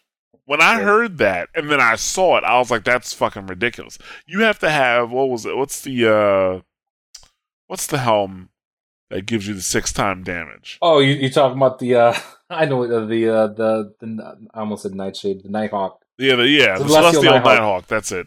Yeah, you have to have the Celestial Nighthawk just to uh, just to kill them in one shot with the golden gun. And uh, it's you know with, with, you know I complained about Blade Dancers before. uh, you know, and having all that armor. And then when they did the shotgun nerf, it really did uh, make blade dancers more viable again. You saw them come back out, but you learn how to deal with it.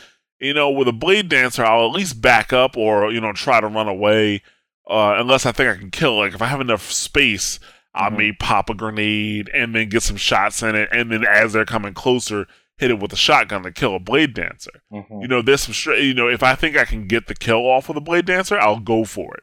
But when it comes to a sunbreaker, you just got to run away. You have no options. You Mhm. have no options. You just have to run away. Uh, now, if you can hit him with two headshots with a sniper rifle, back to back, you may Maybe. be able to put him down. Maybe. Maybe. Yeah, but the sunbreaker has way too much armor. All I gotta say is, if if you are able to successfully kill a Sunbreaker Titan in Crucible, and you've popped the three coins, you should get an exotic engram. That's definitely an ultra right there, dude. It's ridiculous. Yeah, like Um, it's it's basically it's like it's like golden gun on steroids because they don't even have to be accurate. That's the thing like they don't even have and golden golden gun doesn't have any armor first of all. But second of all it's like they have all this fucking armor and they don't even have to be accurate. And those hammers they they can track well not like you know they're not like 100% tracking but you know they can they can track people.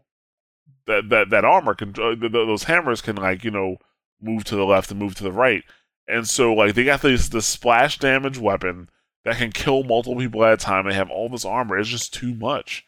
Out of all the new specials, it is too much. Right. I, I mean, the fact that you can throw so many hammers compared to a golden gun where you can throw three at max four if you have the correct helmet. Yeah. Um, I am definitely thinking that they need to nerf how much damage it does. I don't. Th- I don't think it, a hammer should kill you just because of how many that you can throw. At a certain point, you have to nerf the damage to um to compensate for the amount of of, of, of hammers that you're throwing, because that it makes it th- so that a golden gun um is not as viable as having a, a Sunbreaker Titan.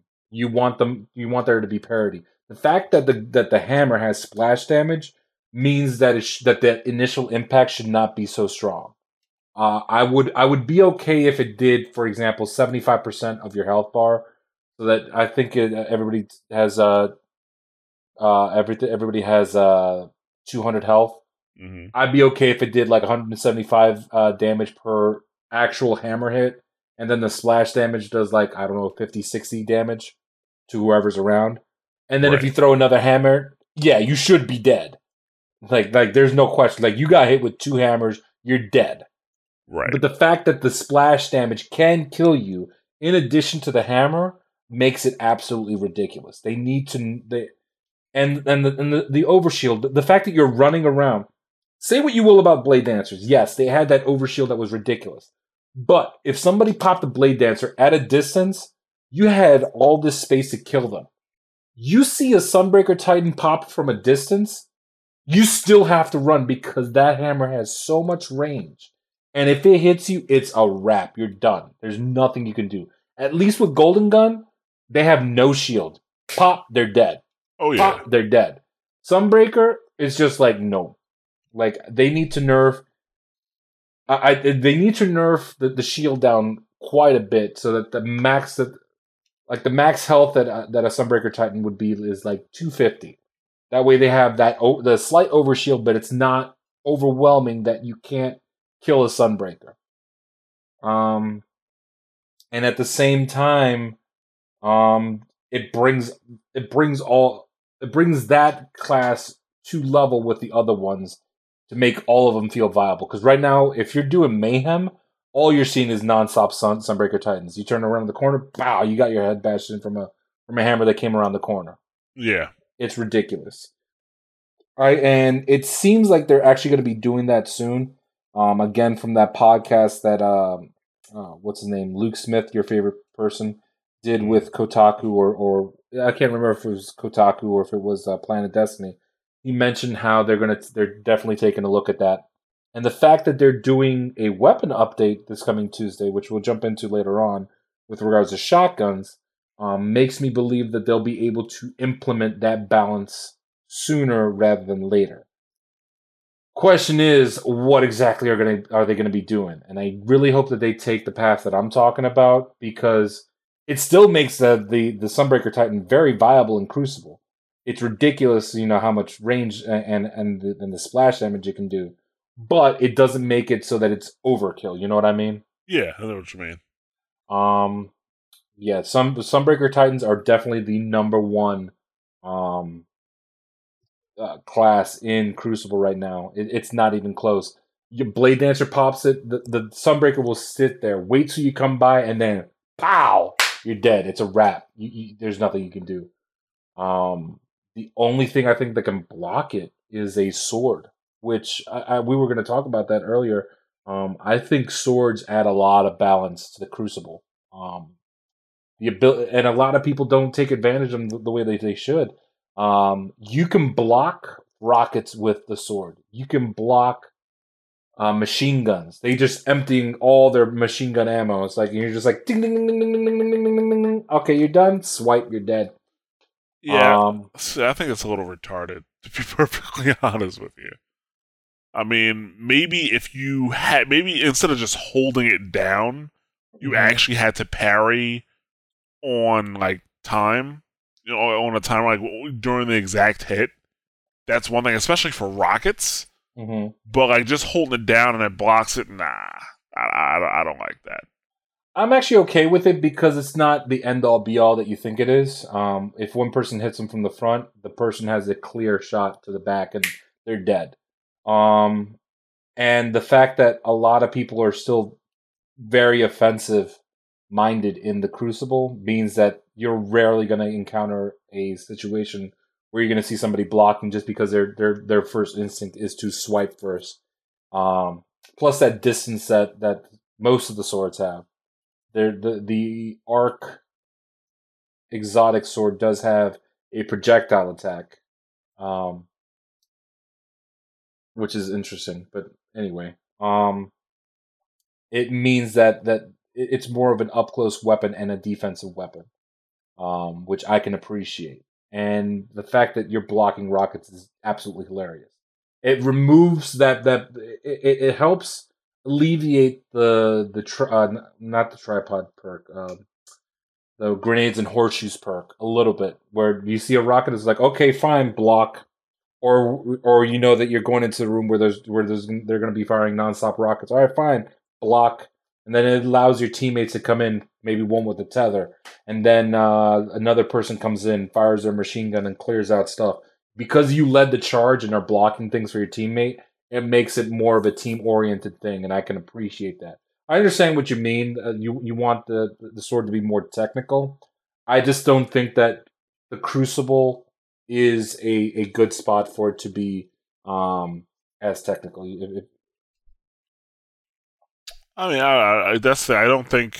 I mean, I think the Crucible is a perfect spot for it to be technical. That's the thing. Like, it's player versus player. Like, it's this is where you you want your game to get. I'm not gonna say complicated, but com- you know, uh, more complex. You know, this is where you. This is how you use skill to separate good players from bad players. Right Mhm. now, and I mean, like, this is what Bungie wants. They want everybody to be on the same level. They want new players to feel like they are, you know, either just as good as the other players or they're not that far behind. That's what Bungie really wants, and that's why the Crucible is unbalanced and it's going to remain unbalanced forever because Bungie doesn't necessarily care about competition. You know, they what they they just want players to feel good while they're playing, which is like I said is going to lead to unbalanced Crucible. Period. See, I disagree with that, and the my counter to that is Trials of Osiris. You try to put any random, uh, you try to put three people in there who have no idea of where of how the Crucible works, or or think that they're they're they're tough stuff, and then watch them wither away like a dead oak in in Trials of Osiris. the Trials of Osiris is a is a bit more challenging, but I still wouldn't say that it's truly competitive. Like the the the, the it's just the way that the Crucible is put together. They took the same mindset uh, that they had with PVE, and they put it into PvP. Like they're not necessarily interested in balancing in, in balancing the game. So if that was the case, they would be making changes to the supers. You know, the supers are just out of control. They wouldn't have, uh, you know, with the with you know between the Dark Below and the House of Wolves, I mean, they had just a slew of rockets with proximity. Mhm. You know, they would have that that wouldn't have been the case. You know, and then like the uh, you know these special weapons. Uh, I was gonna say maybe you know maybe they could have made it a special weapon, but you know they wouldn't have made it uh, a weapon where only certain people had it because that would just give those people just too much of an advantage. Like that's the thing. It's what you kind of have to uh, do when you balance the game. Like you have to look at what weapons people are getting, how easy or how hard are they to get. You know, and they they they, they don't do any of that. But, but, but their mindset when they do these weapons and they do the supers and these abilities and the grenades and things like that is all making the player p- feel powerful. Right. There's no, uh, there's really no balance. The only time they probably balance something is if players were just beating a boss way too fast.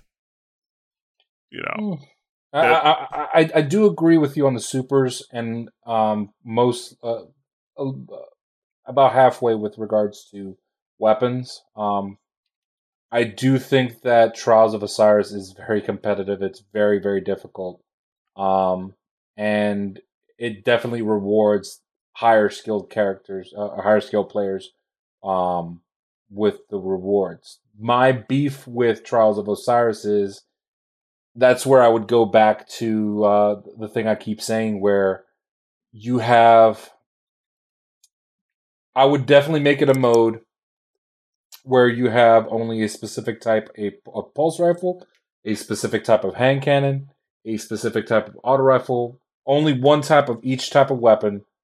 It's made specifically for that that mode, that Trials of Osiris mode, because when you enter it and you don't have, say, for example, um, and I know that there's a new version of Messenger that's coming out in, in the new Trials of Osiris. Um, the original Messenger from um, from Trials was a beast um, that was only outclassed by the perfect roll on a hopscotch pilgrim. Um, that gun is absolutely ridiculous, and the second you get that gun, it pretty much makes having any other weapon in the well at, at the time it made pretty much having any other weapon that wasn't thorn silly. Like why would you do that to yourself? Just use the messenger because it's a two-hit burst. You're from any distance they're dead. Like why would you do anything else?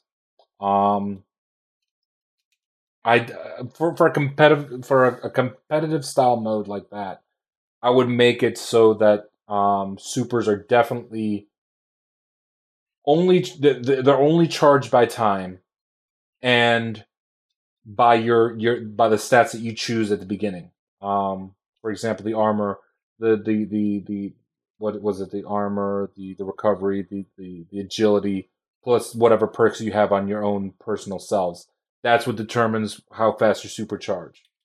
Um, because the way it is now with orbs or or getting kills, like certain kills give you a certain chunk of of of of, uh, of super energy but if you have a certain armor, because it was a grenade kill, you get three times as much super energy.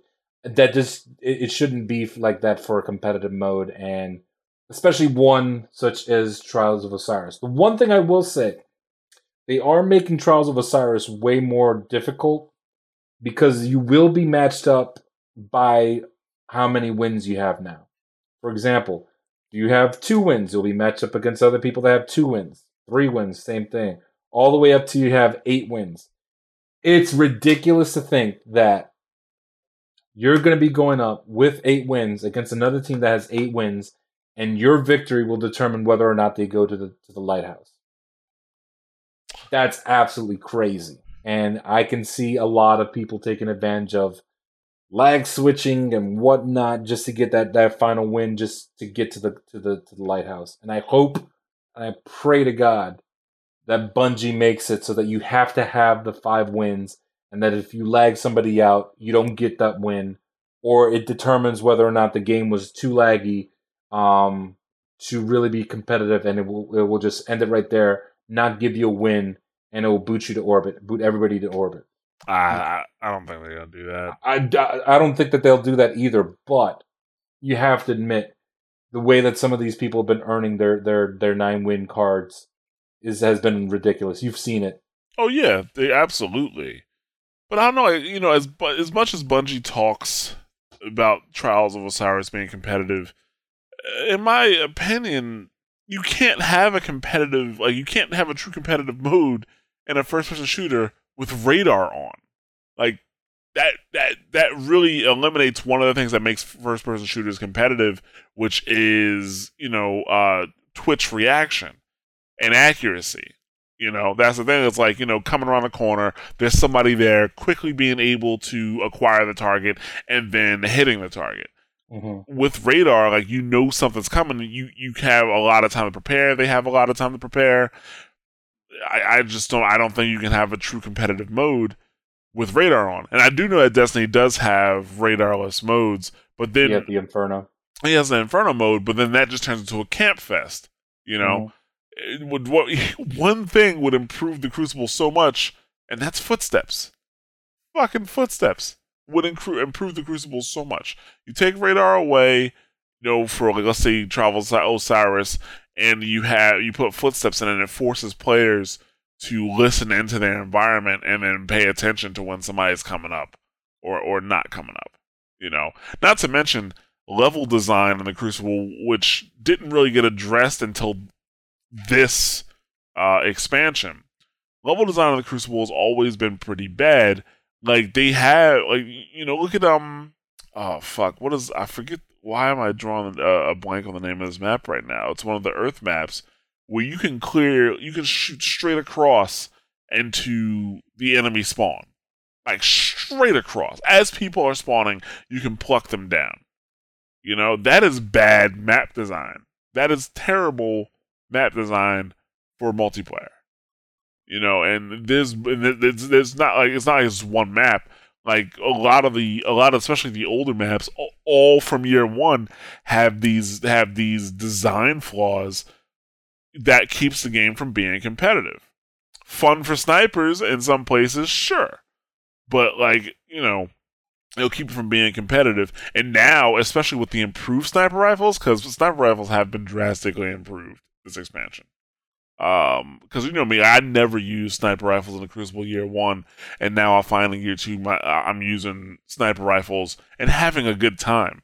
The sniper rifles have been greatly improved. Now you're gonna find more people sniping than ever, uh, and it's gonna be easier to snipe. So like, yeah, they they they would need to rework maps. They need to re you know rework the system in general, and I just don't see them doing that. And that's why I just don't think it's it's really all that competitive.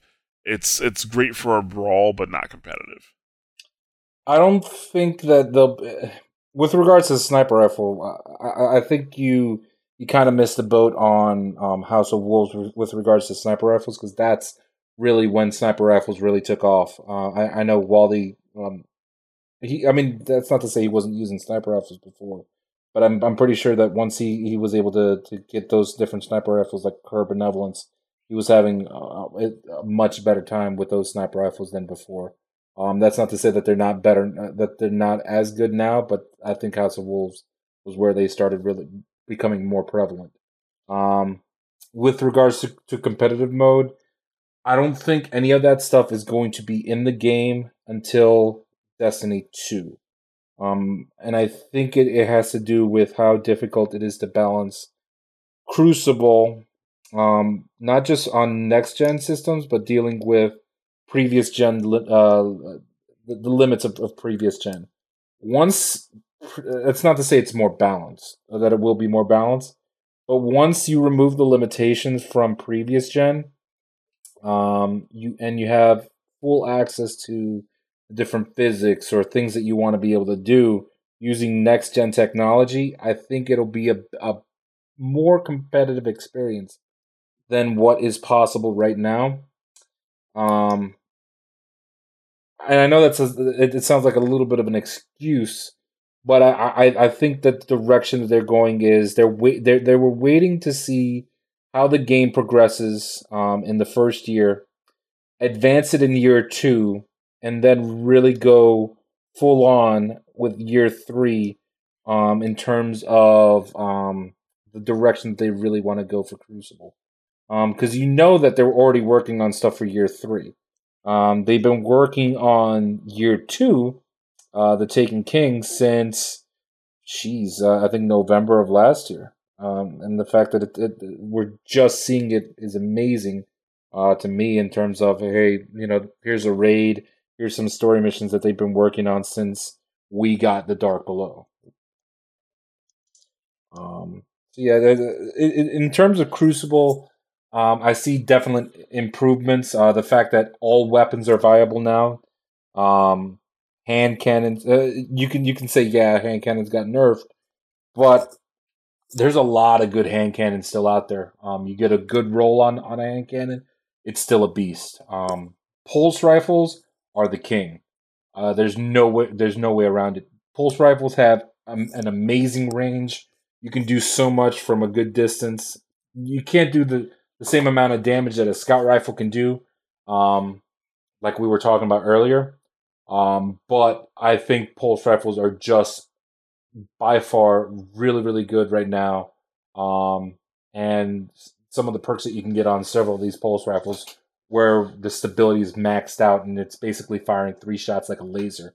It, it's re- it's really really awesome. Um, sniper rifles I think they need to reduce the aim assist on those because there's I, I'm seeing way too many headshots way too easily. Um, shotguns once they nerf and remove that shot package perk, I think it'll be in a good spot. Um, as it is right now, they're still just a tad overpowered because of that perk, and sidearms are really really cool. Um, I know one of your favorite weapons uh, the Havoc Pigeon. Um, I think I think sidearms, while not as viable in PVE, sidearms are very very good to use in PvP. Um, they basically occupy the same range that a fusion rifle does, which we're going to talk about in a moment.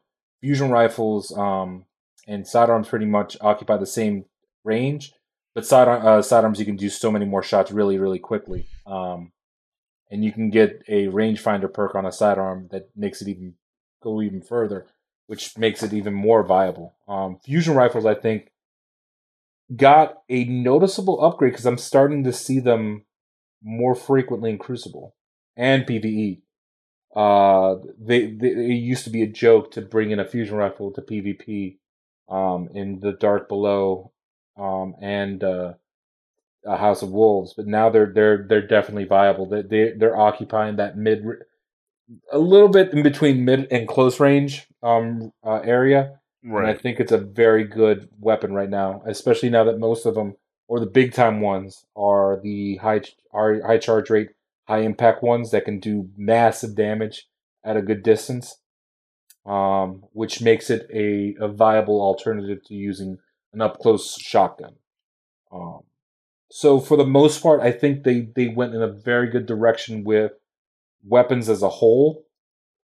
Uh, I believe the abilities is what is holding back Crucible from being the best that it could be.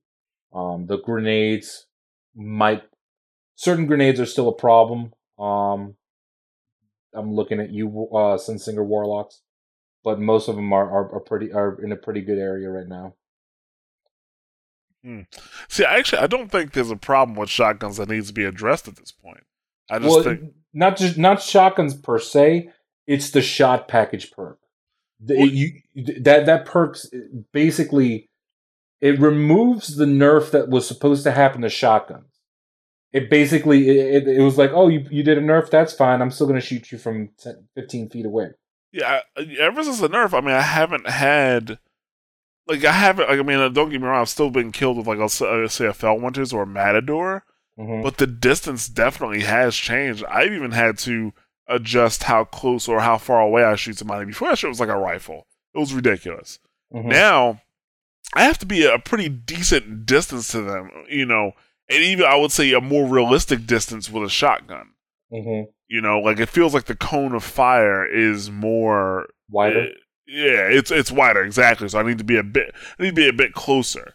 Mm-hmm. And you know, Felwinter's is one thing, but I know with the Matador, the fact that the fire rate isn't that high with it, you know, either I'm getting the one shot or I'm not. You know, you're down in one shot, or you know, maybe if you're not that great of a player, I'll get a second shot in, which definitely does happen. Mhm. But I think it's it's fair now, and I'm not just saying that just because I use it, because uh, I, I was just I think I was talking about it with somebody last week when the Iron Banner rolls around. I can't use the Matador, like I have to actually use a different weapon right. uh, as my secondary, probably the Invective to be honest with you, and um, Back to yeah. your old stuff. back to my old stuff, my casket closer, the Invective, you know, and uh, that that's I'll, I'll I'll I- I'll just adjust. I'll do what I need to do to win. Mhm. you know, it's not a big deal for me. I, I do like the Matador. I always thought the Matador was ridiculous. I always talked about it. same thing with Felwinters. Um, but yeah, I think this is just it's it's now it's overkill. Like they would once they do this, I think there's gonna be no reason to use shotguns in the Crucible at all.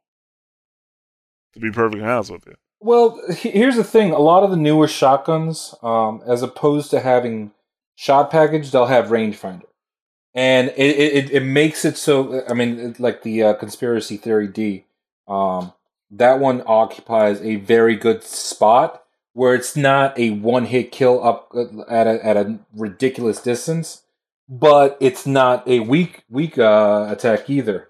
And you hit them once with the conspiracy theory, then you finish them off with a good melee. Bam, they're dead, and, and you do what is basically supposed to happen, where you where you get them at a good distance and then finish them off with that melee, and and, I, and I'm okay with that. But when you're what it feels like sniping with a shotgun, and that that per that, I still think that shot package it, it, they needed to think about that, you know, twice before they even introduced that. It's like how, how do you introduce a perk that narrows the, the the the cone when you just introduced a stat on all shotguns to widen the cone? Why would you do that? That, that, that made absolutely no sense when they added that sh- that that shot uh, that shot package perk. Like, why would you do that? Why would you just completely nullify what you did before? Right. Well, I mean, like weapons like the shotgun, I don't mind them being like a one hit kill if you're At a close good enough. distance, Yeah, at, at- at a small, at an up close distance, I'm fine with that. I, like, look, I ran up on you. I'm I'm putting my life in your hands. Right. Like What that. I- like like. But if, if if you're at a mid range distance, I'm talking about the distance that you should be at for for most uh, sidearms, and you're you're just like, okay, I'm going to step out a little bit, and then pow, oh, you're dead. Well, yeah, that's a problem. What that's that, that's the problem that shot package brings, unfortunately. Well, right. Well, well, what I see them doing now is like you know, even with with the newest shotguns, you run up on somebody and you shoot them, and it's not a one hit kill. And those shotguns take so long to get that second shot in. You know, if they're not already hurt, you're you're you're you're pretty much at their mercy at that point. You know, most of these exchanges don't last that long, Right. which is fine. I'm even fine with a one hit kill uh, fusion rifle as long as the charge rate is high enough Mhm. and the distance isn't ridiculous. That's another thing because we had that that uh, that, that uh, those few months where the distance on the fusion rifles was ridiculous. It was ridiculous. We're talking about people shooting at like Suros ranges with the fusion rifle and getting a one hit kill. That's a different story. It's all how it's balanced. That's the thing. I, it's it's all how it, it comes out. Shotguns at close range, you run up on somebody one hit kill, fine. Uh, at Suros range, maybe not so much, or, or you know even at sidearms range, not so much. And same thing with with fusion rifles. But it feels like it's they see a trend, they're like, okay, we got to break the trend. So then they kind of overcompensate. And Well, that- well, fusion rifles are at a, at a good uh, are at a good good range right now. Um, there, there- there's definitely you, you can't do the same thing you did before. Yeah, That- I think fusion rifles are, are, are good for now. I just think they're going to underpower. Uh, they're going to be underpowering um, shotguns. Well, Yeah. the only the only thing that they're removing is shot package, and that's not even a, a perk on new shotguns. So I don't think it's gonna be that much of a problem. well, they- I mean, they, they've already nerfed shotguns, and now they're taking away the thing that was a saving grace. Well, for the old shotgun. Yeah, So I, I, I honestly believe that it's gonna make shotguns just right where they need to be. If you're up close and you get up close to somebody, kiss your ass goodbye. I've yet to use a shot a new shotgun that I thought was worth using. That's the thing. I that I have yet to use a shotgun I thought was. I, I mean, I've used them because they might be the best weapon I had at that point. But once I start getting better weapons, like just toss it to the side. It's not like you because I mean I said in the beginning of the podcast, I brought Secret Handshake along with me, like for every character, because it was a, it was almost like an essential piece of what I uh, what I was using. Whereas with the with the new shotguns, dude, it's like they're so slow for the second shot. Like their fire rate is so slow that it doesn't that they're not really all that helpful. You, know, another thing I didn't notice on the on the shotguns, and then we'll go ahead and move on because I think we've been Yeah, jumping on this topic uh, a lot. Um, a lot of the newer shotguns, with the exception of Conspiracy Theory D, they don't have the impact that a lot of the old ones had, and I'm okay with that. It means that you have to be up close to actually, you know, do that damage. Um, for, for the most part. right. Um, and I'm okay with the perk um, up close and or personal, which is one of the three that are going to replace shot package. The three are up close and or personal. You do damage with this weapon, you get a 25% boost to your melee. Uh, knee pads where you get to slide further, and the third one, um, I actually have it right here on the list. The third one is uh, crowd control, where you get extra damage after a kill with that weapon. I'm okay with uh, up close and or personal, just because I can finish them off definitely with that melee attack. right. Um, so I, I, I think it's a good trade off, and it and it ba- helps balance somewhat Crucible. Anyway, let, let's go ahead and, and move on to the uh, the three new modes.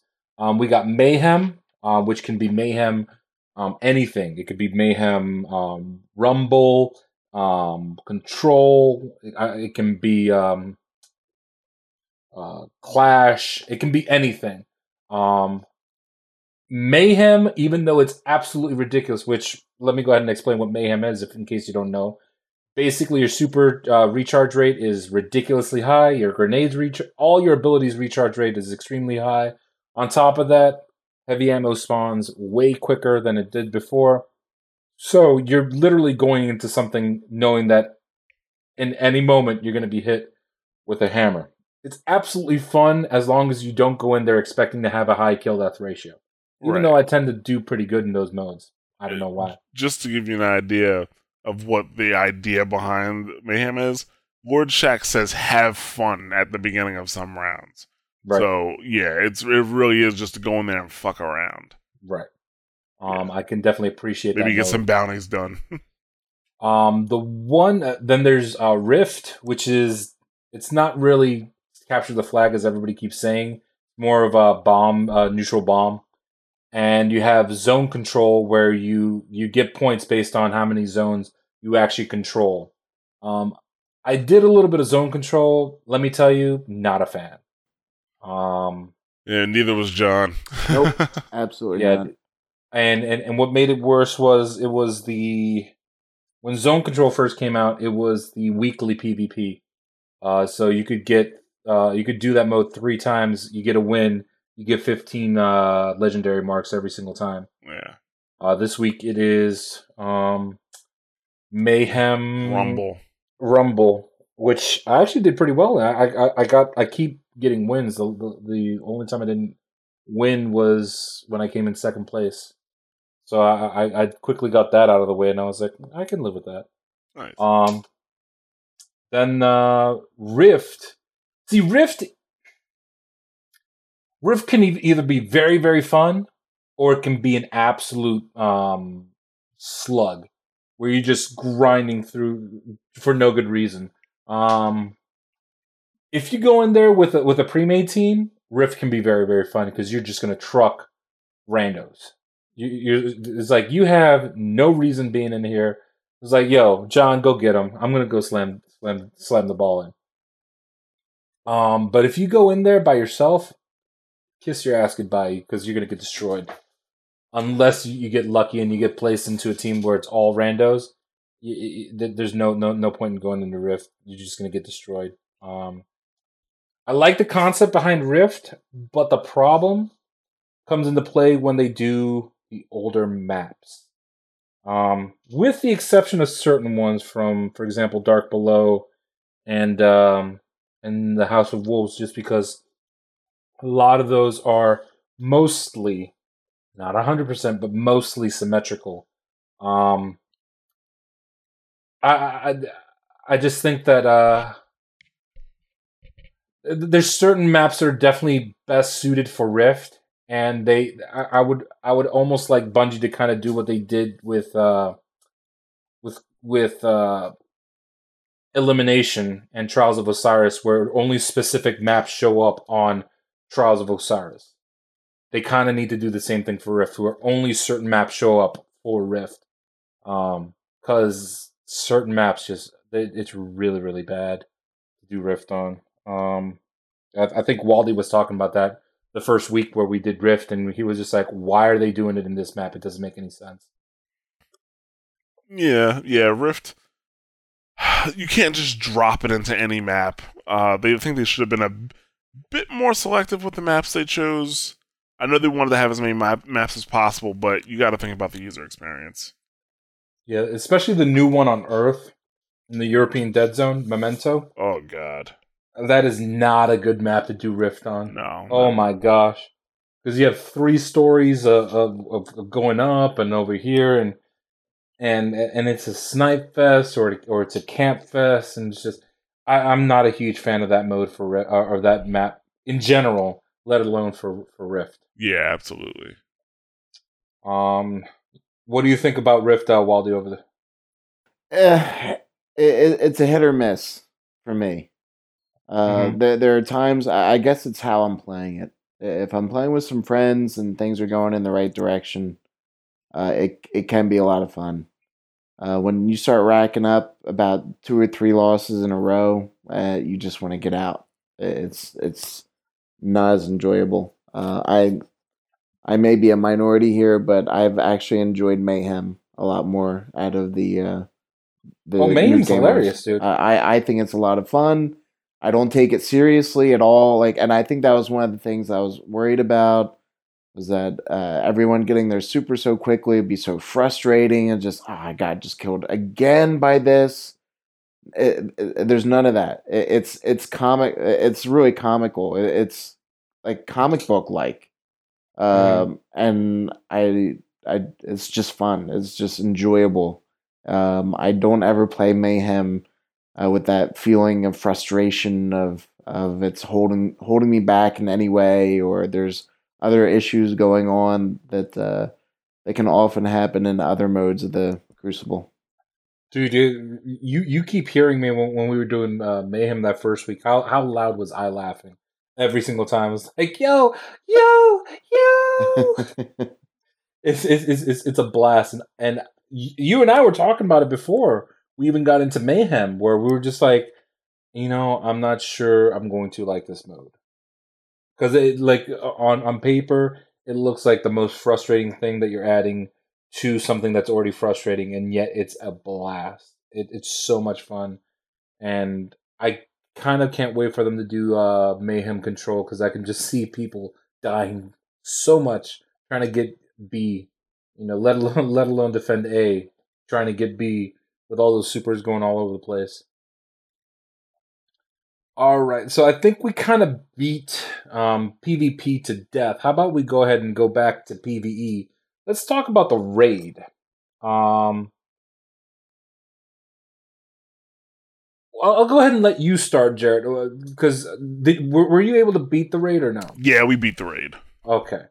Um, what are your thoughts on? Let's start off with the very first part, uh, all the way from the beginning up to the first boss fight. Um, before not not including the first boss fight, but everything between there.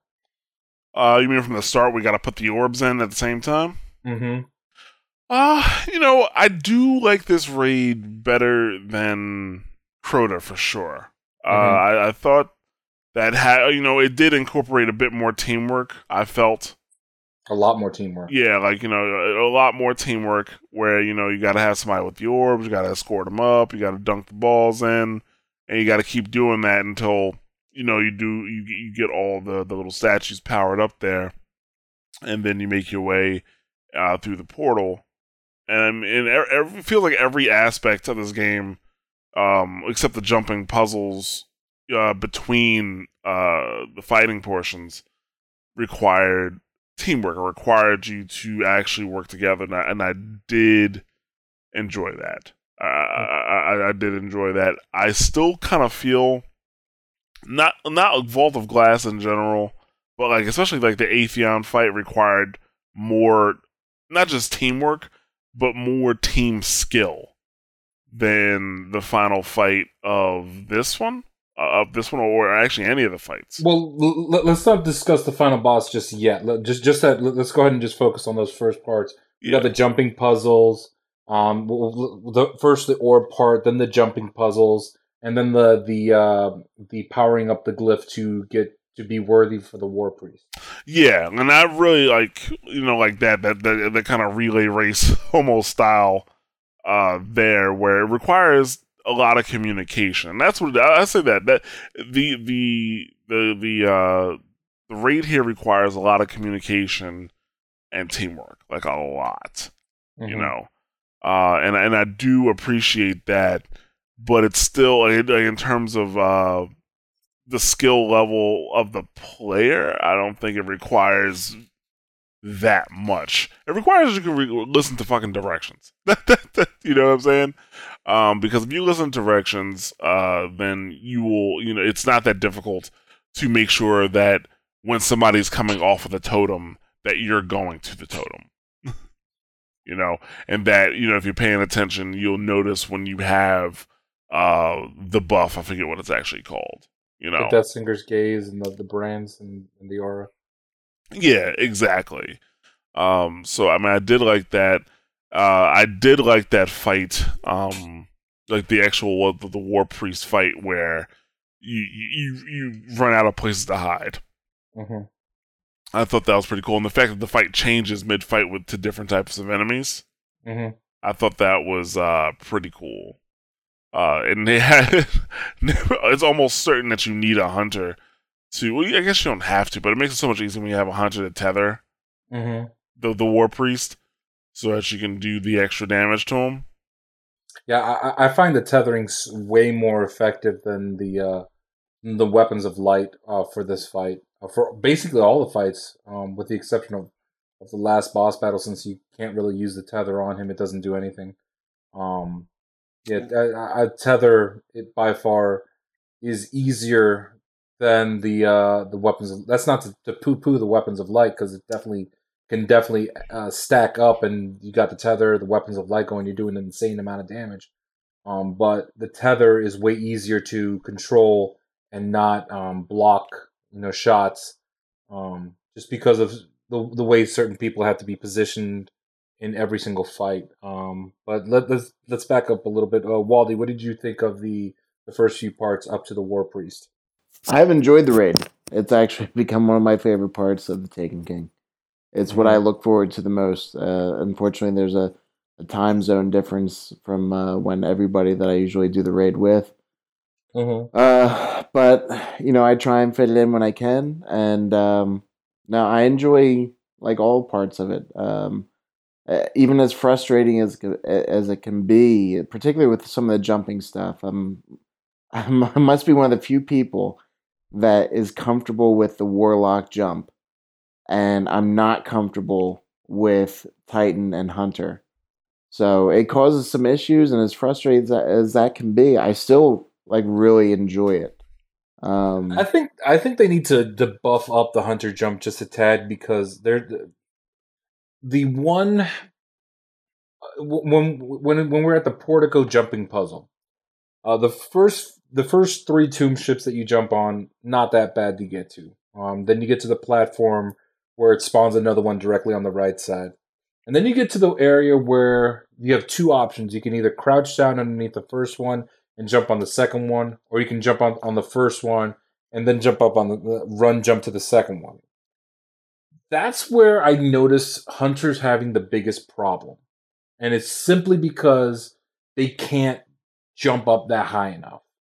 And it has nothing to do with the skill. There's just certain times where the jump is effective as opposed as opposed to for example a Titan has no problem there because he's just like later guys Uh, Warlock can get over there pretty easily, um, too, because they have a high enough jump.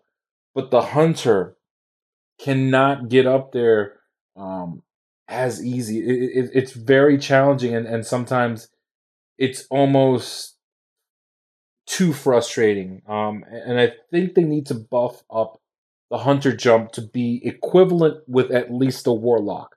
Not go full on Titan, but at least a Warlock because it's just too low. Um, and, and and that part right there really nails it in right there that maybe they need to buff up that hunter jump just a little bit more.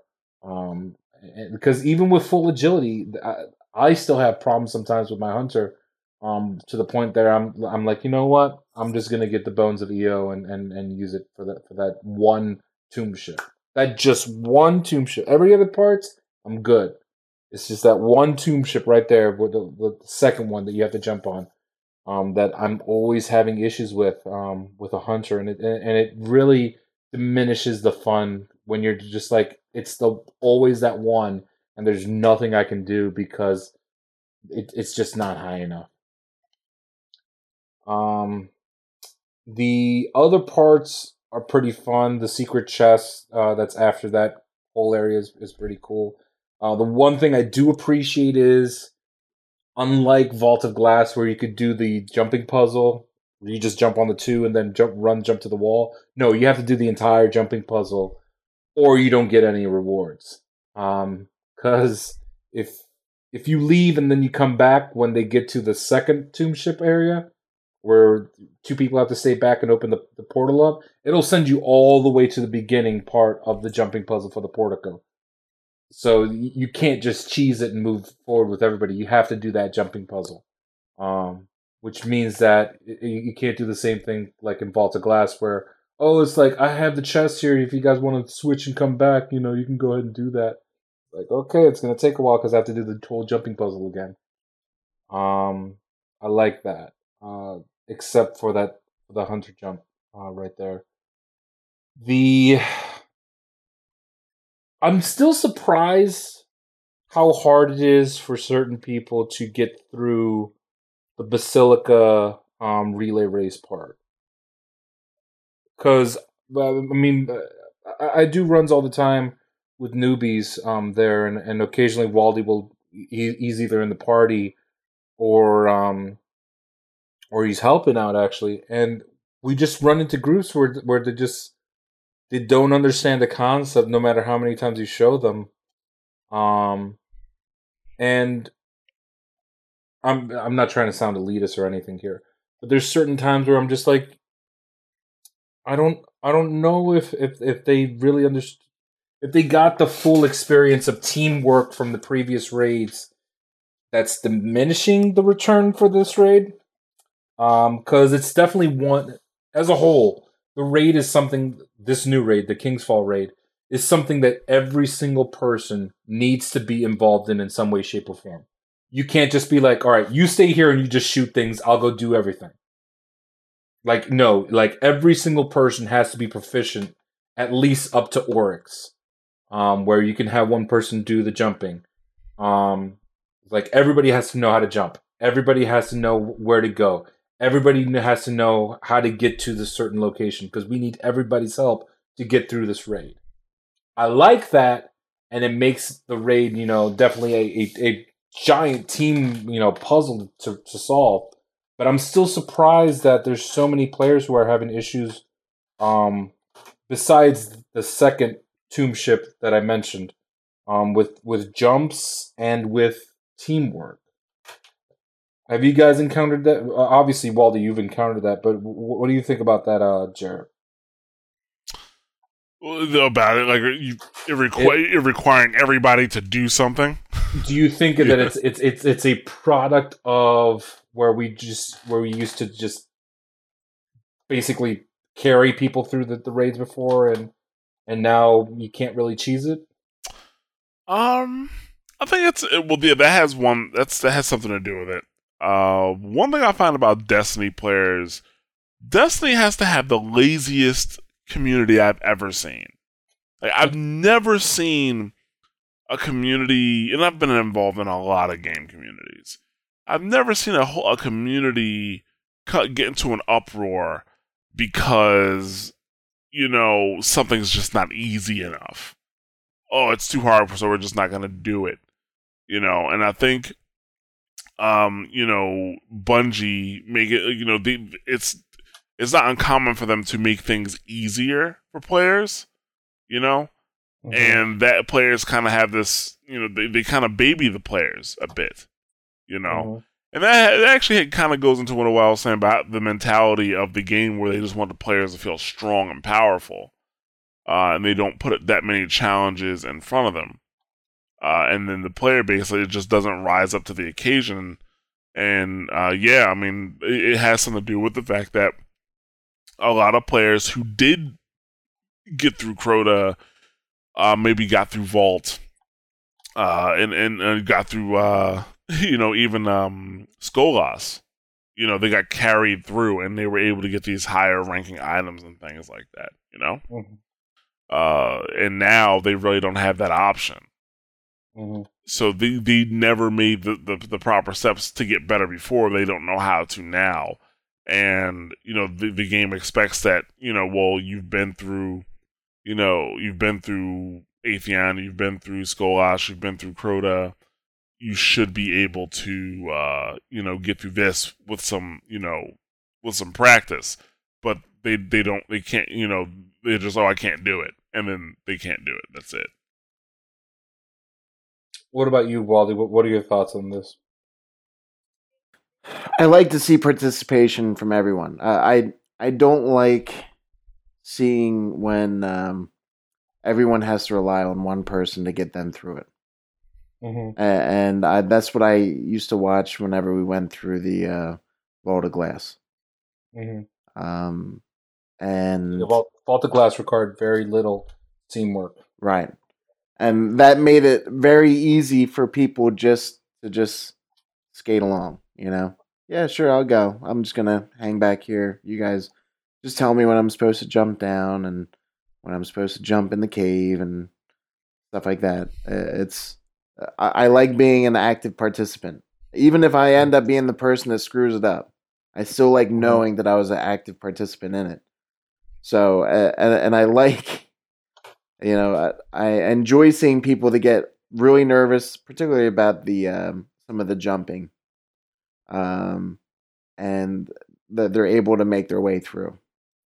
Um, it really does surprise me how bad, how really bad some of the, the players that that I've encountered. Um, when when we were taking some people through for the first time, um, some of them, I mean, it's just uh, they, they mean well. It's just that they have a hard time. I don't blame them for that. But uh, some of the other people that we've come across, just either being ungrateful or just being the major problem uh, in the entire group. It, it's a tough raid for them. I, I get it, particularly the first time through. But uh, when you get a group of people that will listen and try and understand, they're, they're not just, you know, kind of uh, nodding off and looking out into space while you're trying to explain to them what to do. You know, next thing you know, you you can beat Oryx in the first try. Right, which is what we did Right. that one time.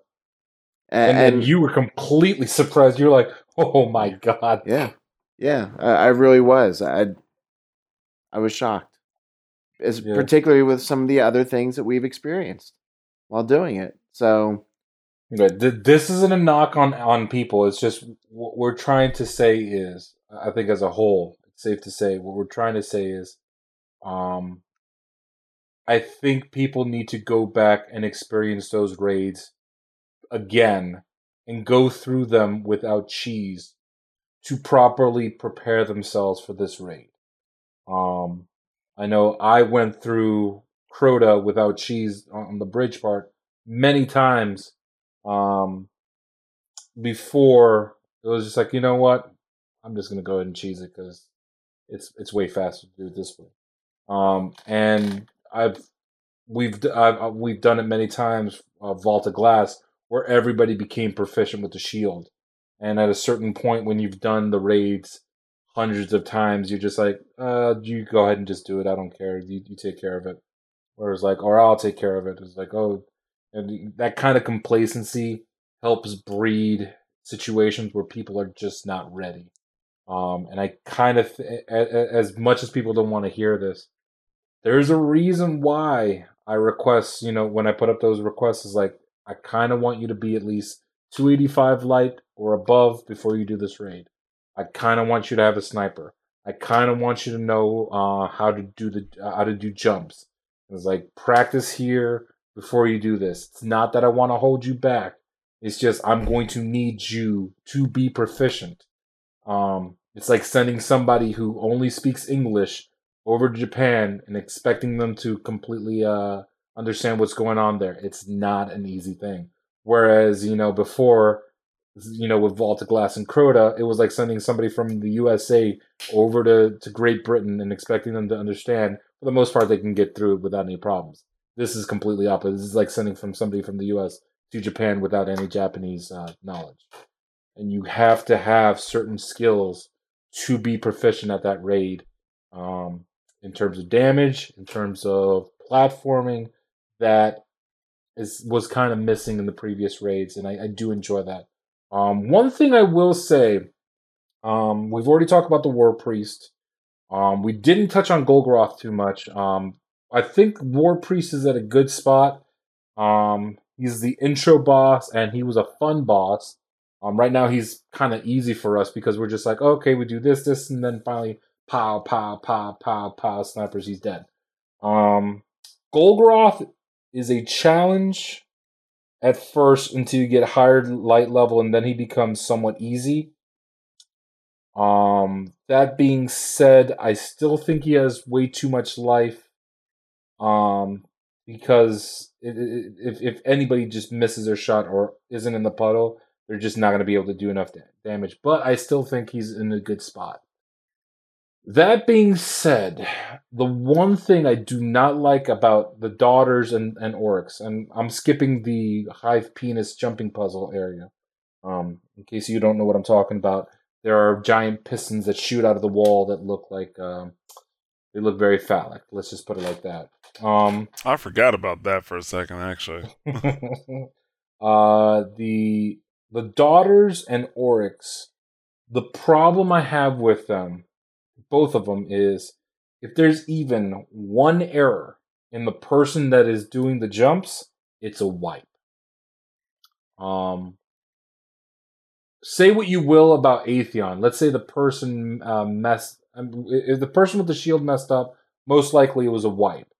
But if one person died, it wasn't a, a total wipe. Um,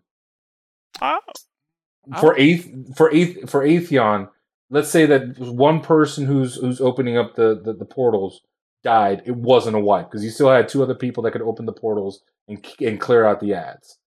If one person dies at Oryx or or the or the daughters and they're a platform person, it's a wipe because the person isn't going to have platforms to jump on. And because of the timer, it, it, it makes it so that it almost has to be a perfect run. Basically, in, in the Oryx fight, in the daughters fight, the only person that can die before uh, we start doing damage is the middle person, the person that isn't on the platforms. Everybody else has to stay alive, uh, or it's a wipe, a complete wipe.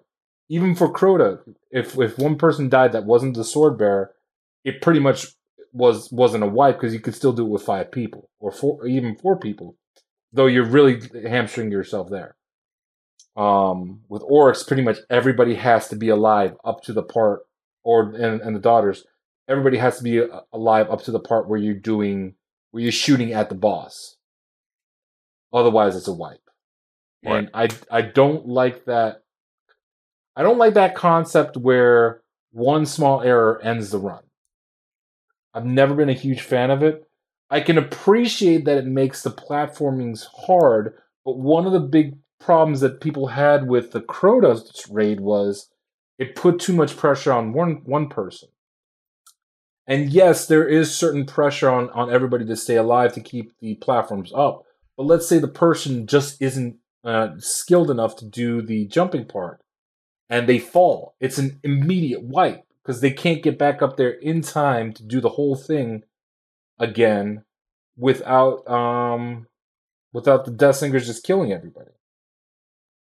I don't I don't I, I don't like that. Um I'm and okay I, I understand why they did it because they wanted to make it hard and they wanted to make it hey you either do it right or you're not going to get any rewards that being said i still don't like the concept of one small mistake and it's an immediate wipe I think I mean if it was a regular mission, no, but like it's a raid, and the, the, the rewards from the raid is supposed to be great. Like I think, ex- But are they? expecting a player, well, they're supposed to be. As it's a keyword, supposed to Mhm. be.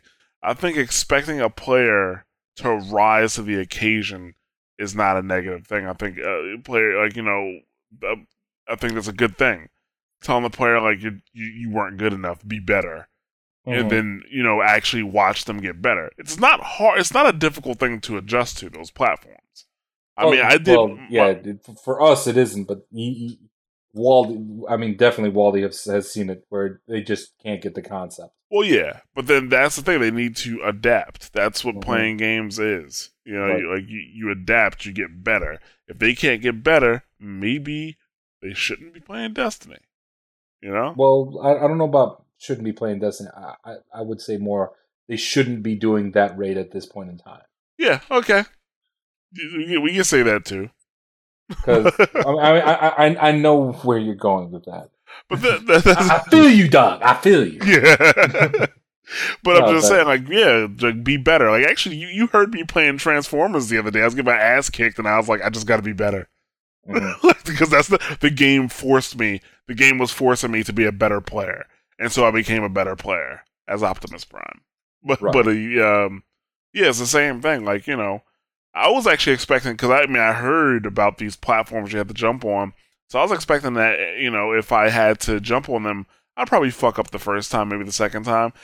Thing is, when I went into that room for the very first time, I was the very first person that got to jump on the platforms. Mhm. And I made it to the platforms. Like when I jumped to the first one, I was like, okay, this is slippery. Then I moved to the second one, I was like, okay, they're all slippery. And I just adjusted for that. I had to jump through twice, I believe. Mhm. Um, I yeah, the first time I made it successfully. Then uh, the second time I also made it successfully, and that was that. You know that that that that was uh that was that, and I was just I, I actually as I did it, I just thought about all the times I was listening to you in a raid, and, and that part was the part that everybody was fucking up on. Mhm. You know, And I do think that they need to fix that random number gen. Oh God, here we go RNG. Yeah. Not in terms of rewards, but I'm talking about. We'll we'll talk about rewards later. The ra- the randomness in that part doesn't seem to work right because I've I've seen it where either two people never get the jump, and and we're, we're talking about repetition, like like it just keeps going on and on and on, where where somebody's failing or whatnot, and and that's fine so that people can learn how to jump. But there's certain times where, for example, there there was one one week where I was doing the raid with a whole bunch of people. I never got the jump once, not once, and we were doing the Death Singers part 15, 20 times just because people weren't getting the jump. yeah, Um, I never got it once, and and I think they need to fix it so that okay, he's already done the jump three times. He is blocked from getting that jump for at least five turns, like so that other people can get um a chance to do the jump. right. Um, and I, I, I really hope that they would add add that in because seeing the same person jump all the time can be a bummer because then you miss out on that experience. And just like Waldy was talking about, it's all about the experience, knowing that you're not on the sidelines and you're only relegated to doing one role because it's the quote unquote easy thing to do. Um, for example, for Crota, I'm not gonna lie, I was almost always the sword bearer just because I was usually the one mo- most skilled with the sword. And there's times that maybe I should have taught somebody. It was just I got so comfortable with the sword. Um, this raid you can't do that uh, except for the Oryx part. You can determine who jumps on the Oryx part. Right. Um, and the Oryx part, the Oryx battle is weird. I have more issues with the Death Singer battle than I do with Oryx. Because with Oryx, it's pretty much the same exact thing every single time. There's so much chaos going on during that Oryx fight. There's so many ads and ogres and whatnot. And then you get to the actual, you know, whole thing where, where you're not actually physically fighting Oryx. The whole the whole battle comes down to whether or not you can control the four ogres. Um, if you can control the four, four ogres, the battle's easy. Mhm. If you can't, oh, you're you're always going to get messed up. Um, I was kind of disappointed. I, I love the scale of Oryx. Don't get me wrong, because, for example, Atheon, say what you will about him, he was just a bigger version of the Gate Lord. Crota, say what you will about him, he was just a bigger version of a of a Hive Knight. Skolas, say what you will about him, he was just a more elaborate version of an Archon priest. Yep. The only thing that changed with those three bosses were were certain things. Atheon could teleport people. Crota could shoot things from his hand, or um, Skolas he could fire from a uh, uh, from a scorch cannon and head mines. That's the only real big changes. Oryx is a completely different thing. It's an actual boss made specifically for that raid. He has his own thing, and I can appreciate that. I love that about him. My beef is he physically doesn't do much to you. The only time he physically attacks you, well, one of the times it's not really an attack as much as him setting something up. But if you're d- uh, dumb enough to be on the platform at that time, and he slams his fist down, that that's you're dead. Right. Um. I've, I've seen that happen, it's hilarious. Um, the only time he physically attacks you is when you're jumping from platform to platform. The person who's torn between dimensions, he fires shots towards that person that really don't affect that person too much. Mhm. Um, because if you're jumping it at the right time, they don't even do anything to you. Um, and when he starts firing the the bombs, um, where you have to run around the platforms, that's the only time he's doing something towards you per se. All the other times, he's basically summoning minions, and I kind of well, and the the, the clap attack that he does, where you know he's when when you're going to stun Oryx. Right. Those are the only times that he actually tries to kill you. All the other times, he, it's he's basically just standing there watching as his minions are doing things. And for somebody who is talking all that trash during the story, I will take them all. Light, give your will to me, and blah blah blah, and this and that. He doesn't do too much when he's larger, and I'm I'm, I'm kind of disappointed by that. Um, Yeah, he really doesn't do much. He really doesn't. and and and, and the whole sequence is just a repeat. The only thing that changes is the stuff before you do you go into the main sequence. Before it's either Thrall and Knights, or it's the bombs, or it's the pocket dimension. And other than that, the only thing that changes is where the spark is and who's going to be on, on Ogre Patrol. That's the only thing that changes. And I'm kind of disappointed by that. I kind of expected him because you always see Oryx with a sword. And I kind of expected him to just, you know, a big Oryx, he just shoves a giant sword right down the middle. And if you're down the middle stupid enough, you get wiped out. Or him doing, you know, some sort of, you know, attack towards the other players um, where they have to kind of sidestep to kind of get them off the platform. Now, see that hit like having a large Oryx do stuff. That is a limitation of Of the having of, of the consoles of the older consoles. Having a huge sword come down and being able to actually do damage and stuff like that, that will put a huge as big as Oryx is, that would put a huge strain on the console, and that doesn't include the other enemies that are are down there. You know, Right. so I think that that that that's a big thing. That maybe that's why we're not seeing um very engaging boss fights, like you know, like you like, like we would want, especially from a huge Oryx. Right. Um that's not to say that the Oryx battle is terrible. It's just I expected a little bit more and what I got was just cuz he's supposed to be this big boss, a god, among gods. He's one of three hive gods that came about the actual hive. Um, there's you learn in the story that there's actually quote unquote worms that are bigger than oryx that are the real you know things from the dark that actually came from darkness.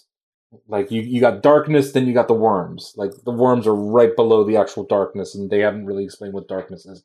I'm not going to even get into that but that's beside the point. Like oryx is a mass massive boss and there's not much he does to you. And then but but when you do kill him let me tell you the very first time it was so satisfying watch his chest explode and him just doing backflips towards saturn it was hilarious to just watch him do like Well, well, yeah, and par- particularly uh, after everything you went through, Mhm.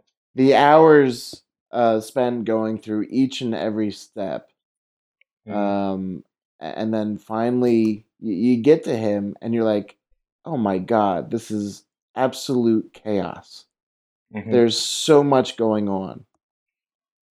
And you, you finally get the routine down. You, you get you you figure out who needs to be where, what kind of weapons you're supposed to be using. You get uh, a, strategy together, and you finally do it, and you're like, oh. Not only that, I mean, I mean, it feels great. You you're like, oh, finally we did it. Hey, you know this isn't that hard. you know, and, and Yeah. especially once you get a few pieces of armor, maybe maybe uh you know sniper rifle and the machine gun, and you're like, oh this this really isn't that bad. This really isn't bad at all. Then you get the Right. touch of malice, and you're like, uh, this this is this is laughable now. This is I'm laughing while I shoot this gun at him. right Whereas Like- before it was like, don't make a mistake, don't make a mistake, don't make a mistake, don't make a mistake. Yeah. Right. I mean, say what you will about Atheon and Crota and and and Skolas. Um, after you beat Atheon the first time, even getting back to him outside of the glitches that were going on, that battle was still challenging to a certain extent. I will say that the diminishing amount of challenge for Oryx is far steeper uh, than it was for previous boss battles.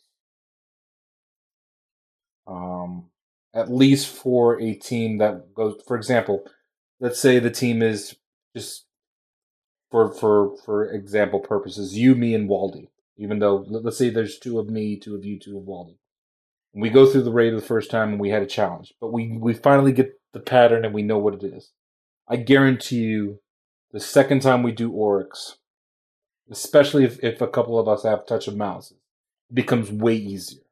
And then the third time, it, it's we're kind of just like shooting the shit as we're doing Oryx. And that's not to say that it's a bad thing, but I don't remember having that amount of ease with Atheon or Crota or even Skolas. Skolas was still somewhat a challenge um, with the wrong with with the correct modifiers on. Um, but was with and and and I I know I was able to get proficient enough in Skolas to take complete you know noobs in there and and be able to beat them. But with Oryx, it seems way way easier. I don't know why. hmm I've only beaten him once, so hmm Um. So, overall opinion on the raid. What? What? Uh, I think it's it's it's an unmitigated success. Um, my disappointment comes from the actual Oryx battle. But that being said, it is by far the best boss battle in the game, and it actually feels like a real boss. Um, I just have questions about his difficulty right now. Um, this is all going based on the normal mode. Remember, heroic mode still hasn't been re- uh, released, and there is rumors of a third mode for the uh, for the raid that can include potential modifiers. Um, there are also secret rooms in the raid that people are theorizing. In fact, one such room, the basketball court of Oryx, has been found, where there is no point to the room. It is strictly an Easter egg, and you literally go around slam dunking the the orb into the the, the um the statue. Huh. There's, there's no point to that room but to do that. um, I am interested in seeing where they go with the heroic mode, and I hope that they that there's more to the raid, and by more I mean like different areas, um, different bosses, um, just more than what's there because what's there became easier um, each time you do it, far steeper than the other spots. Anyway, let's go ahead and, and move forward because I, I, we, we, I think we discussed the King's Fall raid pretty good. um, let's go ahead and talk about one of the most controversial things that has happened to the game that is actually happening this Tuesday, and that is the Eververse Trading Company, um, which is headed by guess who? Tess Everis. She's coming back. She's going to be looking slightly different, and she's going to be selling, I believe, was twelve emotes and several sparrow shaders. Um, so basically, by selling, she's going to be only accepting a specific type of currency called silver. Silver goes through the PlayStation Store, so you actually have to buy using physical cash. Um, that's silver. It is for a function that is completely that does not affect the game at all. It is emotes and shaders. I personally don't have a problem with this. I know that the a good deal of the community is afraid that this is going to lead to the haves and have-nots later on with regards to oh well maybe this is how you get only specific certain types of exotics or this is how you get um, a specific type of I don't know um, super. Let's I'm just throwing things out there. Um, what are your thoughts on the Everis Eververse Trading Company, uh, Jarrett? Uh, if it keeps things cosmetic, I really don't care. Um, but if they do start changing where, you know, let's say to get a certain weapon, you have to buy a certain pack, you know, Mhm. that's a problem. And it's totally doable. Um, I was talking to somebody about it, and they're like, oh, they'll never do that because it never works. Uh, no, Blacklight Retribution still exists, and Blacklight Retribution works exactly that way you're paying like to get a decent weapon, you're paying like seven dollars for one gun. You know, Mhm. if you want to fully customize it, you might be putting out like twenty bucks for one gun. Um, in that game, I talked about it in the Mashcast a long time ago. But um, that game itself still exists. Not everything is just cosmetic. Uh, so it really depends how much money they make from, I, I guess, from uh, from these emotes and shaders and things like that. One thing I really don't want to deal with is if I want a good looking shader, I have to buy it every time. I already bought the fucking game. You know? Not to mention, Bungie still owes me $15 worth of content. They owe me $15 worth of content because the Dark Below, I knew it was going to come back up. The Dark Below was only worth $5. They owe me $15 worth of content. Well, I mean, speaking of that, uh, on both of the stuff that you mentioned there, um, the last statement and the statement before, um, per Kotaku, um, and this is per their in-depth sources, which Kotaku usually is, they don't put stuff out unless they have pretty good, solid information. The amount of emotes that have been sold through the uh, the Taken King, that twenty dollar package, have basically paid for the next year's worth of DLC updates. Um, so we're going to be getting instead of a uh, the Dark Below and the the House of Wolves, we'll be getting um, monthly updates that will have story, and it seems like weekly now because we're getting all this story every every single week. Um, that will have exotics, or will change certain stuff with the story, or will add um, new features. Um, one of the things that they're talking about is there will be a new raid um, at least one from here on to um, the next uh, big DLC, which will be next year, whatever it is, or if, whether it's a full game or whatnot. Um, and I'm kind of glad that they're making it free. and they they actually even mentioned it in the in the weekly update where they said that whether you pay for the emotes or not, your game will be updated monthly with all these different things that that will be happening. You do not have to pay to get this these updates, um, which I'm very happy about. Um, as long as they stick to the Guild Wars model, uh, or I'm I believe Warcraft does the same thing too, right? Well, no, Warcraft is fifteen dollars a month still. It's still got No, no, I'm, I'm talking about the, the, the, the, stuff that you pay for in game, where it's strictly for looks and whatnot. Well, yeah, that and mounts, but like that's still cosmetic because the mounts, I don't Right. think they move faster or anything like that. But R- right, but but but it's it's cosmetic that you're paying. It's not Yeah. going to change the game. exactly. As long as they stick to that formula, I'm fine. The second they start going overboard and they start charging you for things to change the game and make it kind of like a pay to play, that's when I'm probably going to be like, you know what? I had my, you know what? I'm, I'm going to go full on Wally here. I think, I think, I think, I think I had my fill. I'm good. That's, that's an inside joke, but it, it was just funny when I heard Wally say it.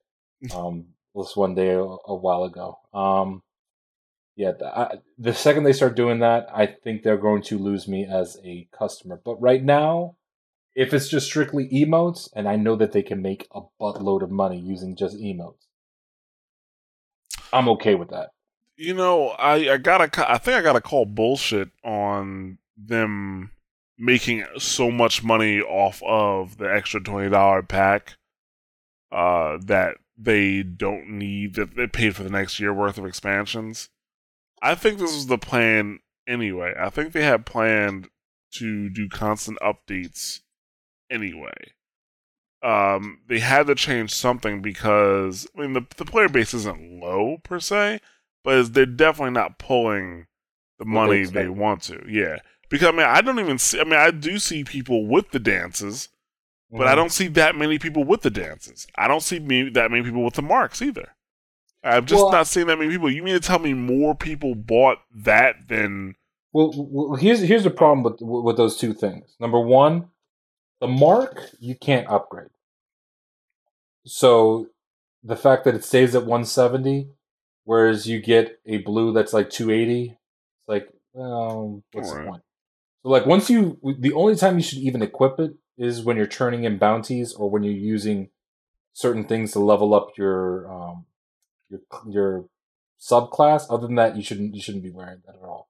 So I'm not surprised that you haven't seen the the um, the marks on. yeah. Um, with regards to the emote, unfortunately, they made it so it doesn't replace the dance; it replaces your point, which is stupid. The point is actually a useful emote, and I've I've gone and and removed and went back to the point just because I'm like, here's here's the calcified fragment.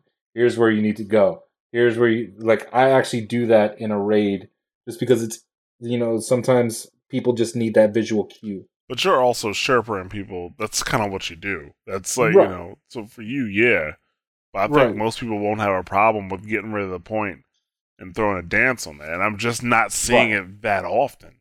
I, I, I find it hard to believe that more people bought this eh, this pack, or this even the same amount of people bought this pack that bought both the Dark Below and House of Wolves last year. I find that really, really difficult to believe.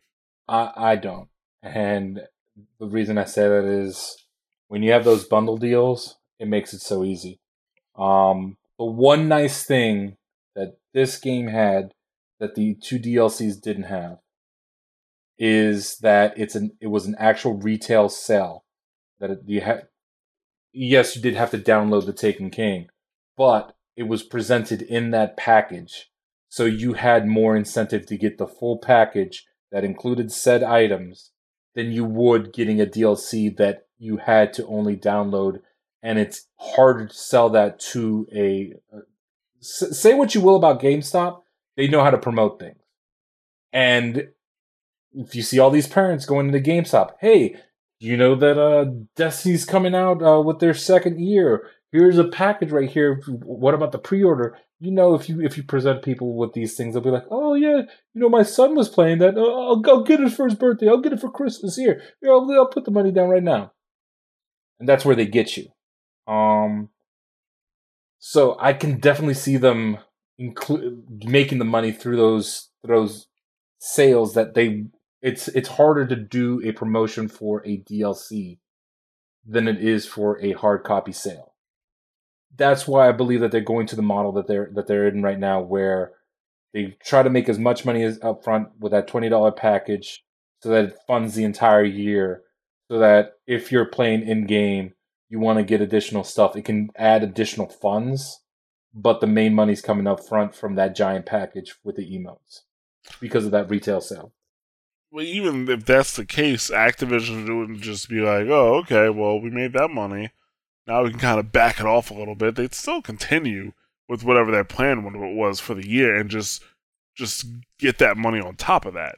Mm-hmm. They'd still do that, and that that makes total sense. I just, Oh, I they- think the plan they could, but then they would lose. They wouldn't be having as many active players, and right now they want to have as many active players as possible to get them to Destiny Two or whatever or whatever it ends up being called. well, that's, That's that's the big thing because by all accounts, and and please, I pray to God that they don't they don't go back and make a PS3 and Xbox 360. This is the final year for the for the previous gen. This is the final year, and they're going full on next gen. So they need to make it an appealing package because there's still a surprising amount of people that still have that previous gen and they don't have next gen.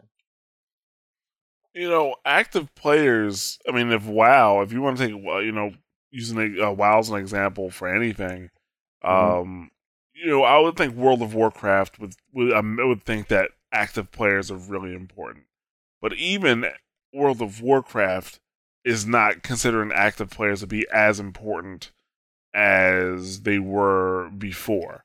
They're realizing that they can make more money by getting expansions out faster and WoW. And basically for Destiny, what that means is like sure, your your your active player count may drop, but it's not like that active player count was getting you money while they were active players. They got you money when they bought the game. They got you money when they bought the expansions. So even Mhm. if players stop playing in between, if they're going to come back for the expansions, because you know, let's say you have a group of five people that play, you know, a group of five friends, or let's just say for the for, for fuck's sake, a group of six people that play, and out of that group of six, you know, three remain active players, so you lose half of your active players. You know, when the expansions roll back around, they're still friends. They can their other their friends probably, hey, you know, get the expansion, we'll play together. No, okay, twenty bucks, fine, we'll get the expansion. You know, Mhm. And that that's the thing. So having active players, I don't think it's necessarily a huge priority for them. I just think they they want their player count in general to go up. Mhm. So that you know that that that's and you know offering content on a regular basis and not having it behind a paywall is definitely a way to do that. I think that's why you know since the expansion came out, we've been seeing like just constant, oh you know, a constant uh, new content. You know, there's always something new, and that's because they they want it to seem active and they want to keep players playing because that's six million uh, units that you know, or six million uh, users. I'm going to say from at, at, at this point, um, or it's probably closer to seven million now. I don't think they want to be there. I think they definitely want way more players. 15 million. Yeah, they, they I think uh, uh, they they want to approach the 20 million number. I think their their their first goal is definitely the double digit number, and then 15 million would be, you know, the lower part of the high expectations. Um, but I, I they have the they have the potential to get there. They just need to keep the strong release that they had right now with King's Fall. I mean, not King's Fall, uh, the the the Taken King, because this is what Destiny should have been from the beginning. This style where there's just a lot of things to do and there's very little lull. Like you're always doing something every single day. Whether it's a raid, whether it's Court of Oryx, whether it's a side quest, here's a daily mission that oh all of a sudden it splits off in a different direction. People found something, let's go this way. or you know, let's do some Crucible. Let's do like there's always something to do, and I never felt that way last year. Um, even up to the, especially during the House of Wolves. House of Wolves is when I started really questioning whether or not this was a game that I wanted to continue investing in because there was there just wasn't that much, which is weird to say considering there were two raids, three different arenas, um, a whole bunch of PvP that I could do, and I, I still felt like mm, you know what what's the point? Like right now, I'm only focusing on PVE, and I still sometimes feel overwhelmed where like God, I didn't do this, I didn't do this quest line, and I want to do it before Tuesday so that I can get the reset, and I have to complete this stuff before Wednesday so that I, I can level up my gunsmith, or I got to do this daily mission today before the end of the day so I can get this exotic, which is really really powerful, even though they're gonna debuff it later on because they're stupid.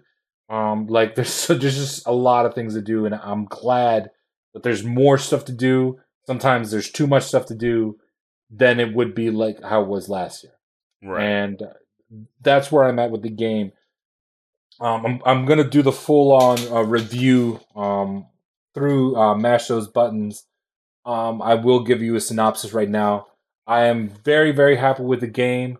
There are certain things that they didn't clean up from last year that still remain.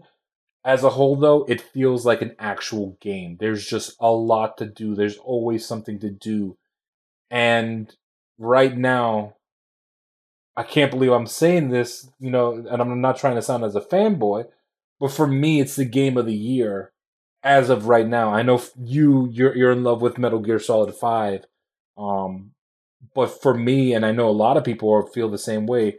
This for me right now, so far, is the contender for game of the year um, just because there's I'm always doing something. There's always something to do. I'm always having fun.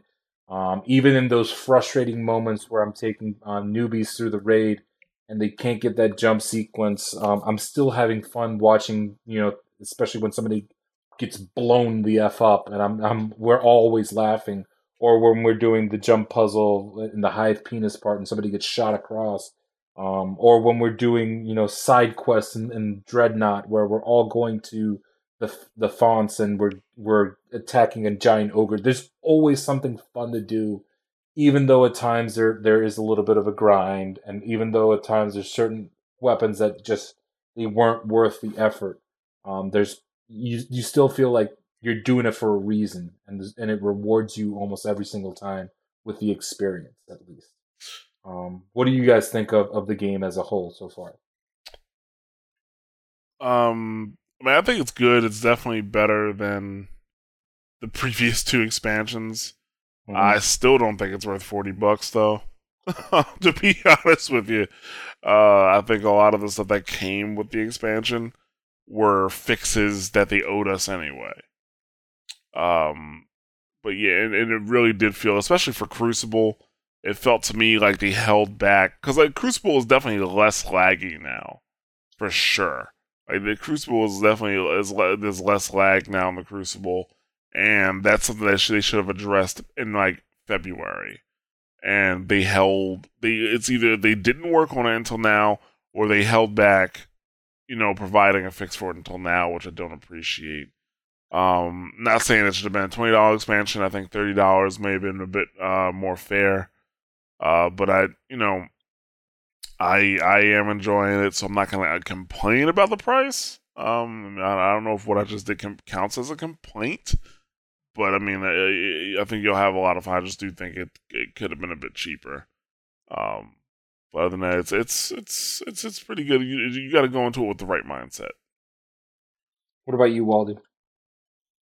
Uh, well, you know, I I guess we can all say that Bungie really listened to all the Destiny players as we've spent the last year testing its beta. Yeah. yeah. Um, and they followed through by doing a lot of fixes, adding a, a bit more to the game. Uh, uh, for the most part, I'd say uh, all around, the game has been improved. It's it's it's a better game. Uh, mm-hmm. I, I don't play enough games to be able to call it the game of the year or anything. I I, I leave that up to you guys. Um, since I really only play one or two games a year, but um, it, it's it's become a much better game. It's de- a definite improvement. Well, I, I would definitely say calling it the game of the year is, is a bit bold, Jorge. Jorge likes to live dangerously. Well, I, I definitely would wouldn't have called it the game of the year last year. Um, Yeah, yeah. I mean, even though it was my most played game of the year last year, it definitely was not the game of the year last year. um, it- Um, but the thing about like last year, it was still one of the better games that came out last year. Oh, I, I agree with that, but it still wasn't the best. But for tw- it definitely wasn't the best. It was one of the better games that came out last year. But 2015 has been a hell of a year for gaming. I mean, just to, Mm. just to name a few: uh, Batman, Metal Gear, Ori and the Blind Forest, Hotline Miami 2. That's just to name a few games that came out this year that were phenomenal. Now we're going into the holiday season. We got Fallout coming out, a new StarCraft. This shit's it's gonna be this shit this year. This is a good gaming year. 2015 is a good gaming year for sure. Um. So yeah, like it's I, that's what I'm saying. Like it's I, I think it's a bit bold. Shit, a fucking new Halo's coming out. Tomb Raider. I didn't even think about I'm, those. I, I'm not worried about Halo. I don't think many people are worried about Halo being game of the year. Uh, At least the, the, the, the heyday of Halo has passed, unfortunately, and the, it feels like Halo's playing more catch up than anything else. Um, but that but that's for another podcast. That's for another time. Um, so does anybody have any final thoughts that they want to get out uh, before we go ahead and wrap this baby up? I I think I got everything out that I need to get out in these um in this three hours. yeah, yeah. This is, I think we we touched everything. Yeah, this, obviously this was going to be one of our longer podcasts since this was right after a giant um, release for the Destiny uh, universe. Um, I don't think we spent this much time during House of Wolves discussing it, um, just because there were far more things here. Um, one bit of news, um, actually a couple bits of news. Um, the first one is starting two weeks from now, we will be going to a bi month. Uh, what is it? Bi-weekly. Bi weekly schedule, um, as opposed to monthly. Uh, we'll be releasing two podcasts a month. Uh, that will be more concentrated, shorter, and I think a, a better overall package for you guys. Um, as it, I, with all the new releases that are that will be happening uh, throughout the timeline. Um, of Destiny coming out this year with monthly releases and seemingly week weekly releases, I think it is a better option for us to go to a bi-monthly uh, schedule as opposed to monthly, as it's just so many things, and it'd be better than than putting out a three-hour show, kind of like what we're doing right now. Um, on top of that, I would like to announce a little bit of a challenge. The challenge is the first one's going to be a, a really easy challenge, actually. Um, the challenge is send us a picture of your guardian with a full green outfit. Um, you can put it on the uh, the Facebook site, facebook.com slash mash those buttons. The best entry, which will be chosen by me, will win the soundtrack to um, the Taken King. I will go ahead and get you a soundtrack uh, for that individual. So you have until two weeks from now, when we start recording the next podcast, to win yourself a new album. It has great music on there. Um, I really think that the soundtrack for Taken King is one of the highlights, with the exception of several things which are kind of weird. That's beside the point. Um, so you have two weeks. Get your submissions into the facebook.com site slash mash those buttons um, to be eligible to win yourself a Taken King album. Um, I want to thank you guys for listening to episode nine of In Orbit. Um, we're on SoundCloud, we're on iTunes, Overcast for iOS, Stitcher Smart Radio, Player.fm. We're also on Pocket Cast. Um, let me go ahead and also mention our brother and sister shows. We have Double Tap, which comes out the first week of every month. We have Wow Talk, which shows up every other week. It seems that we're going to be, you know, doing.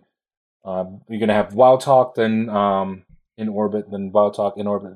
I, I think that's what we're to be doing. And we're to be having Mashcast, which shows up every Monday. I'll be on there occasionally. In fact, I'll be recording one soon. Um, so you'll be able to hear me talk about other stuff besides Destiny. As I mentioned, we're on Facebook.com slash mash those buttons. We're also on Twitter at MTB site. You can also find find us on YouTube.com slash mash those buttons. I personally am on Twitter at J I V as in Victor E G U I L L A. Um, I'm also on Facebook at Jorge Veguilla, which is spelled J O R G E. My last name is V as in Victor, E G U I L L A. And you can see me on the different Facebook Destiny sites um, offering help for the raid. Uh, you can find Jarrett at. Yeah, uh, right. My uh, changed my uh, Twitter handle to uh, underscore ja underscore. So it's underscore j a a underscore. I, I might be changing it again uh, in uh, in recognition of the Master Chief, but for now it's underscore ja underscore. And then Wally, you can find him here on the podcast since he wants to be a hermit. Um, I like to So- have some secrecy in my life. It's all right. Well, we, we, we know why, you silly little freak you. Anyway, it's been an honor and a privilege to present this episode to you guys. Stay tuned two weeks from now for In Orbit episode 10. Get those submissions to the Facebook site, and we will see you Starside. Later, guys. See ya. Yeah.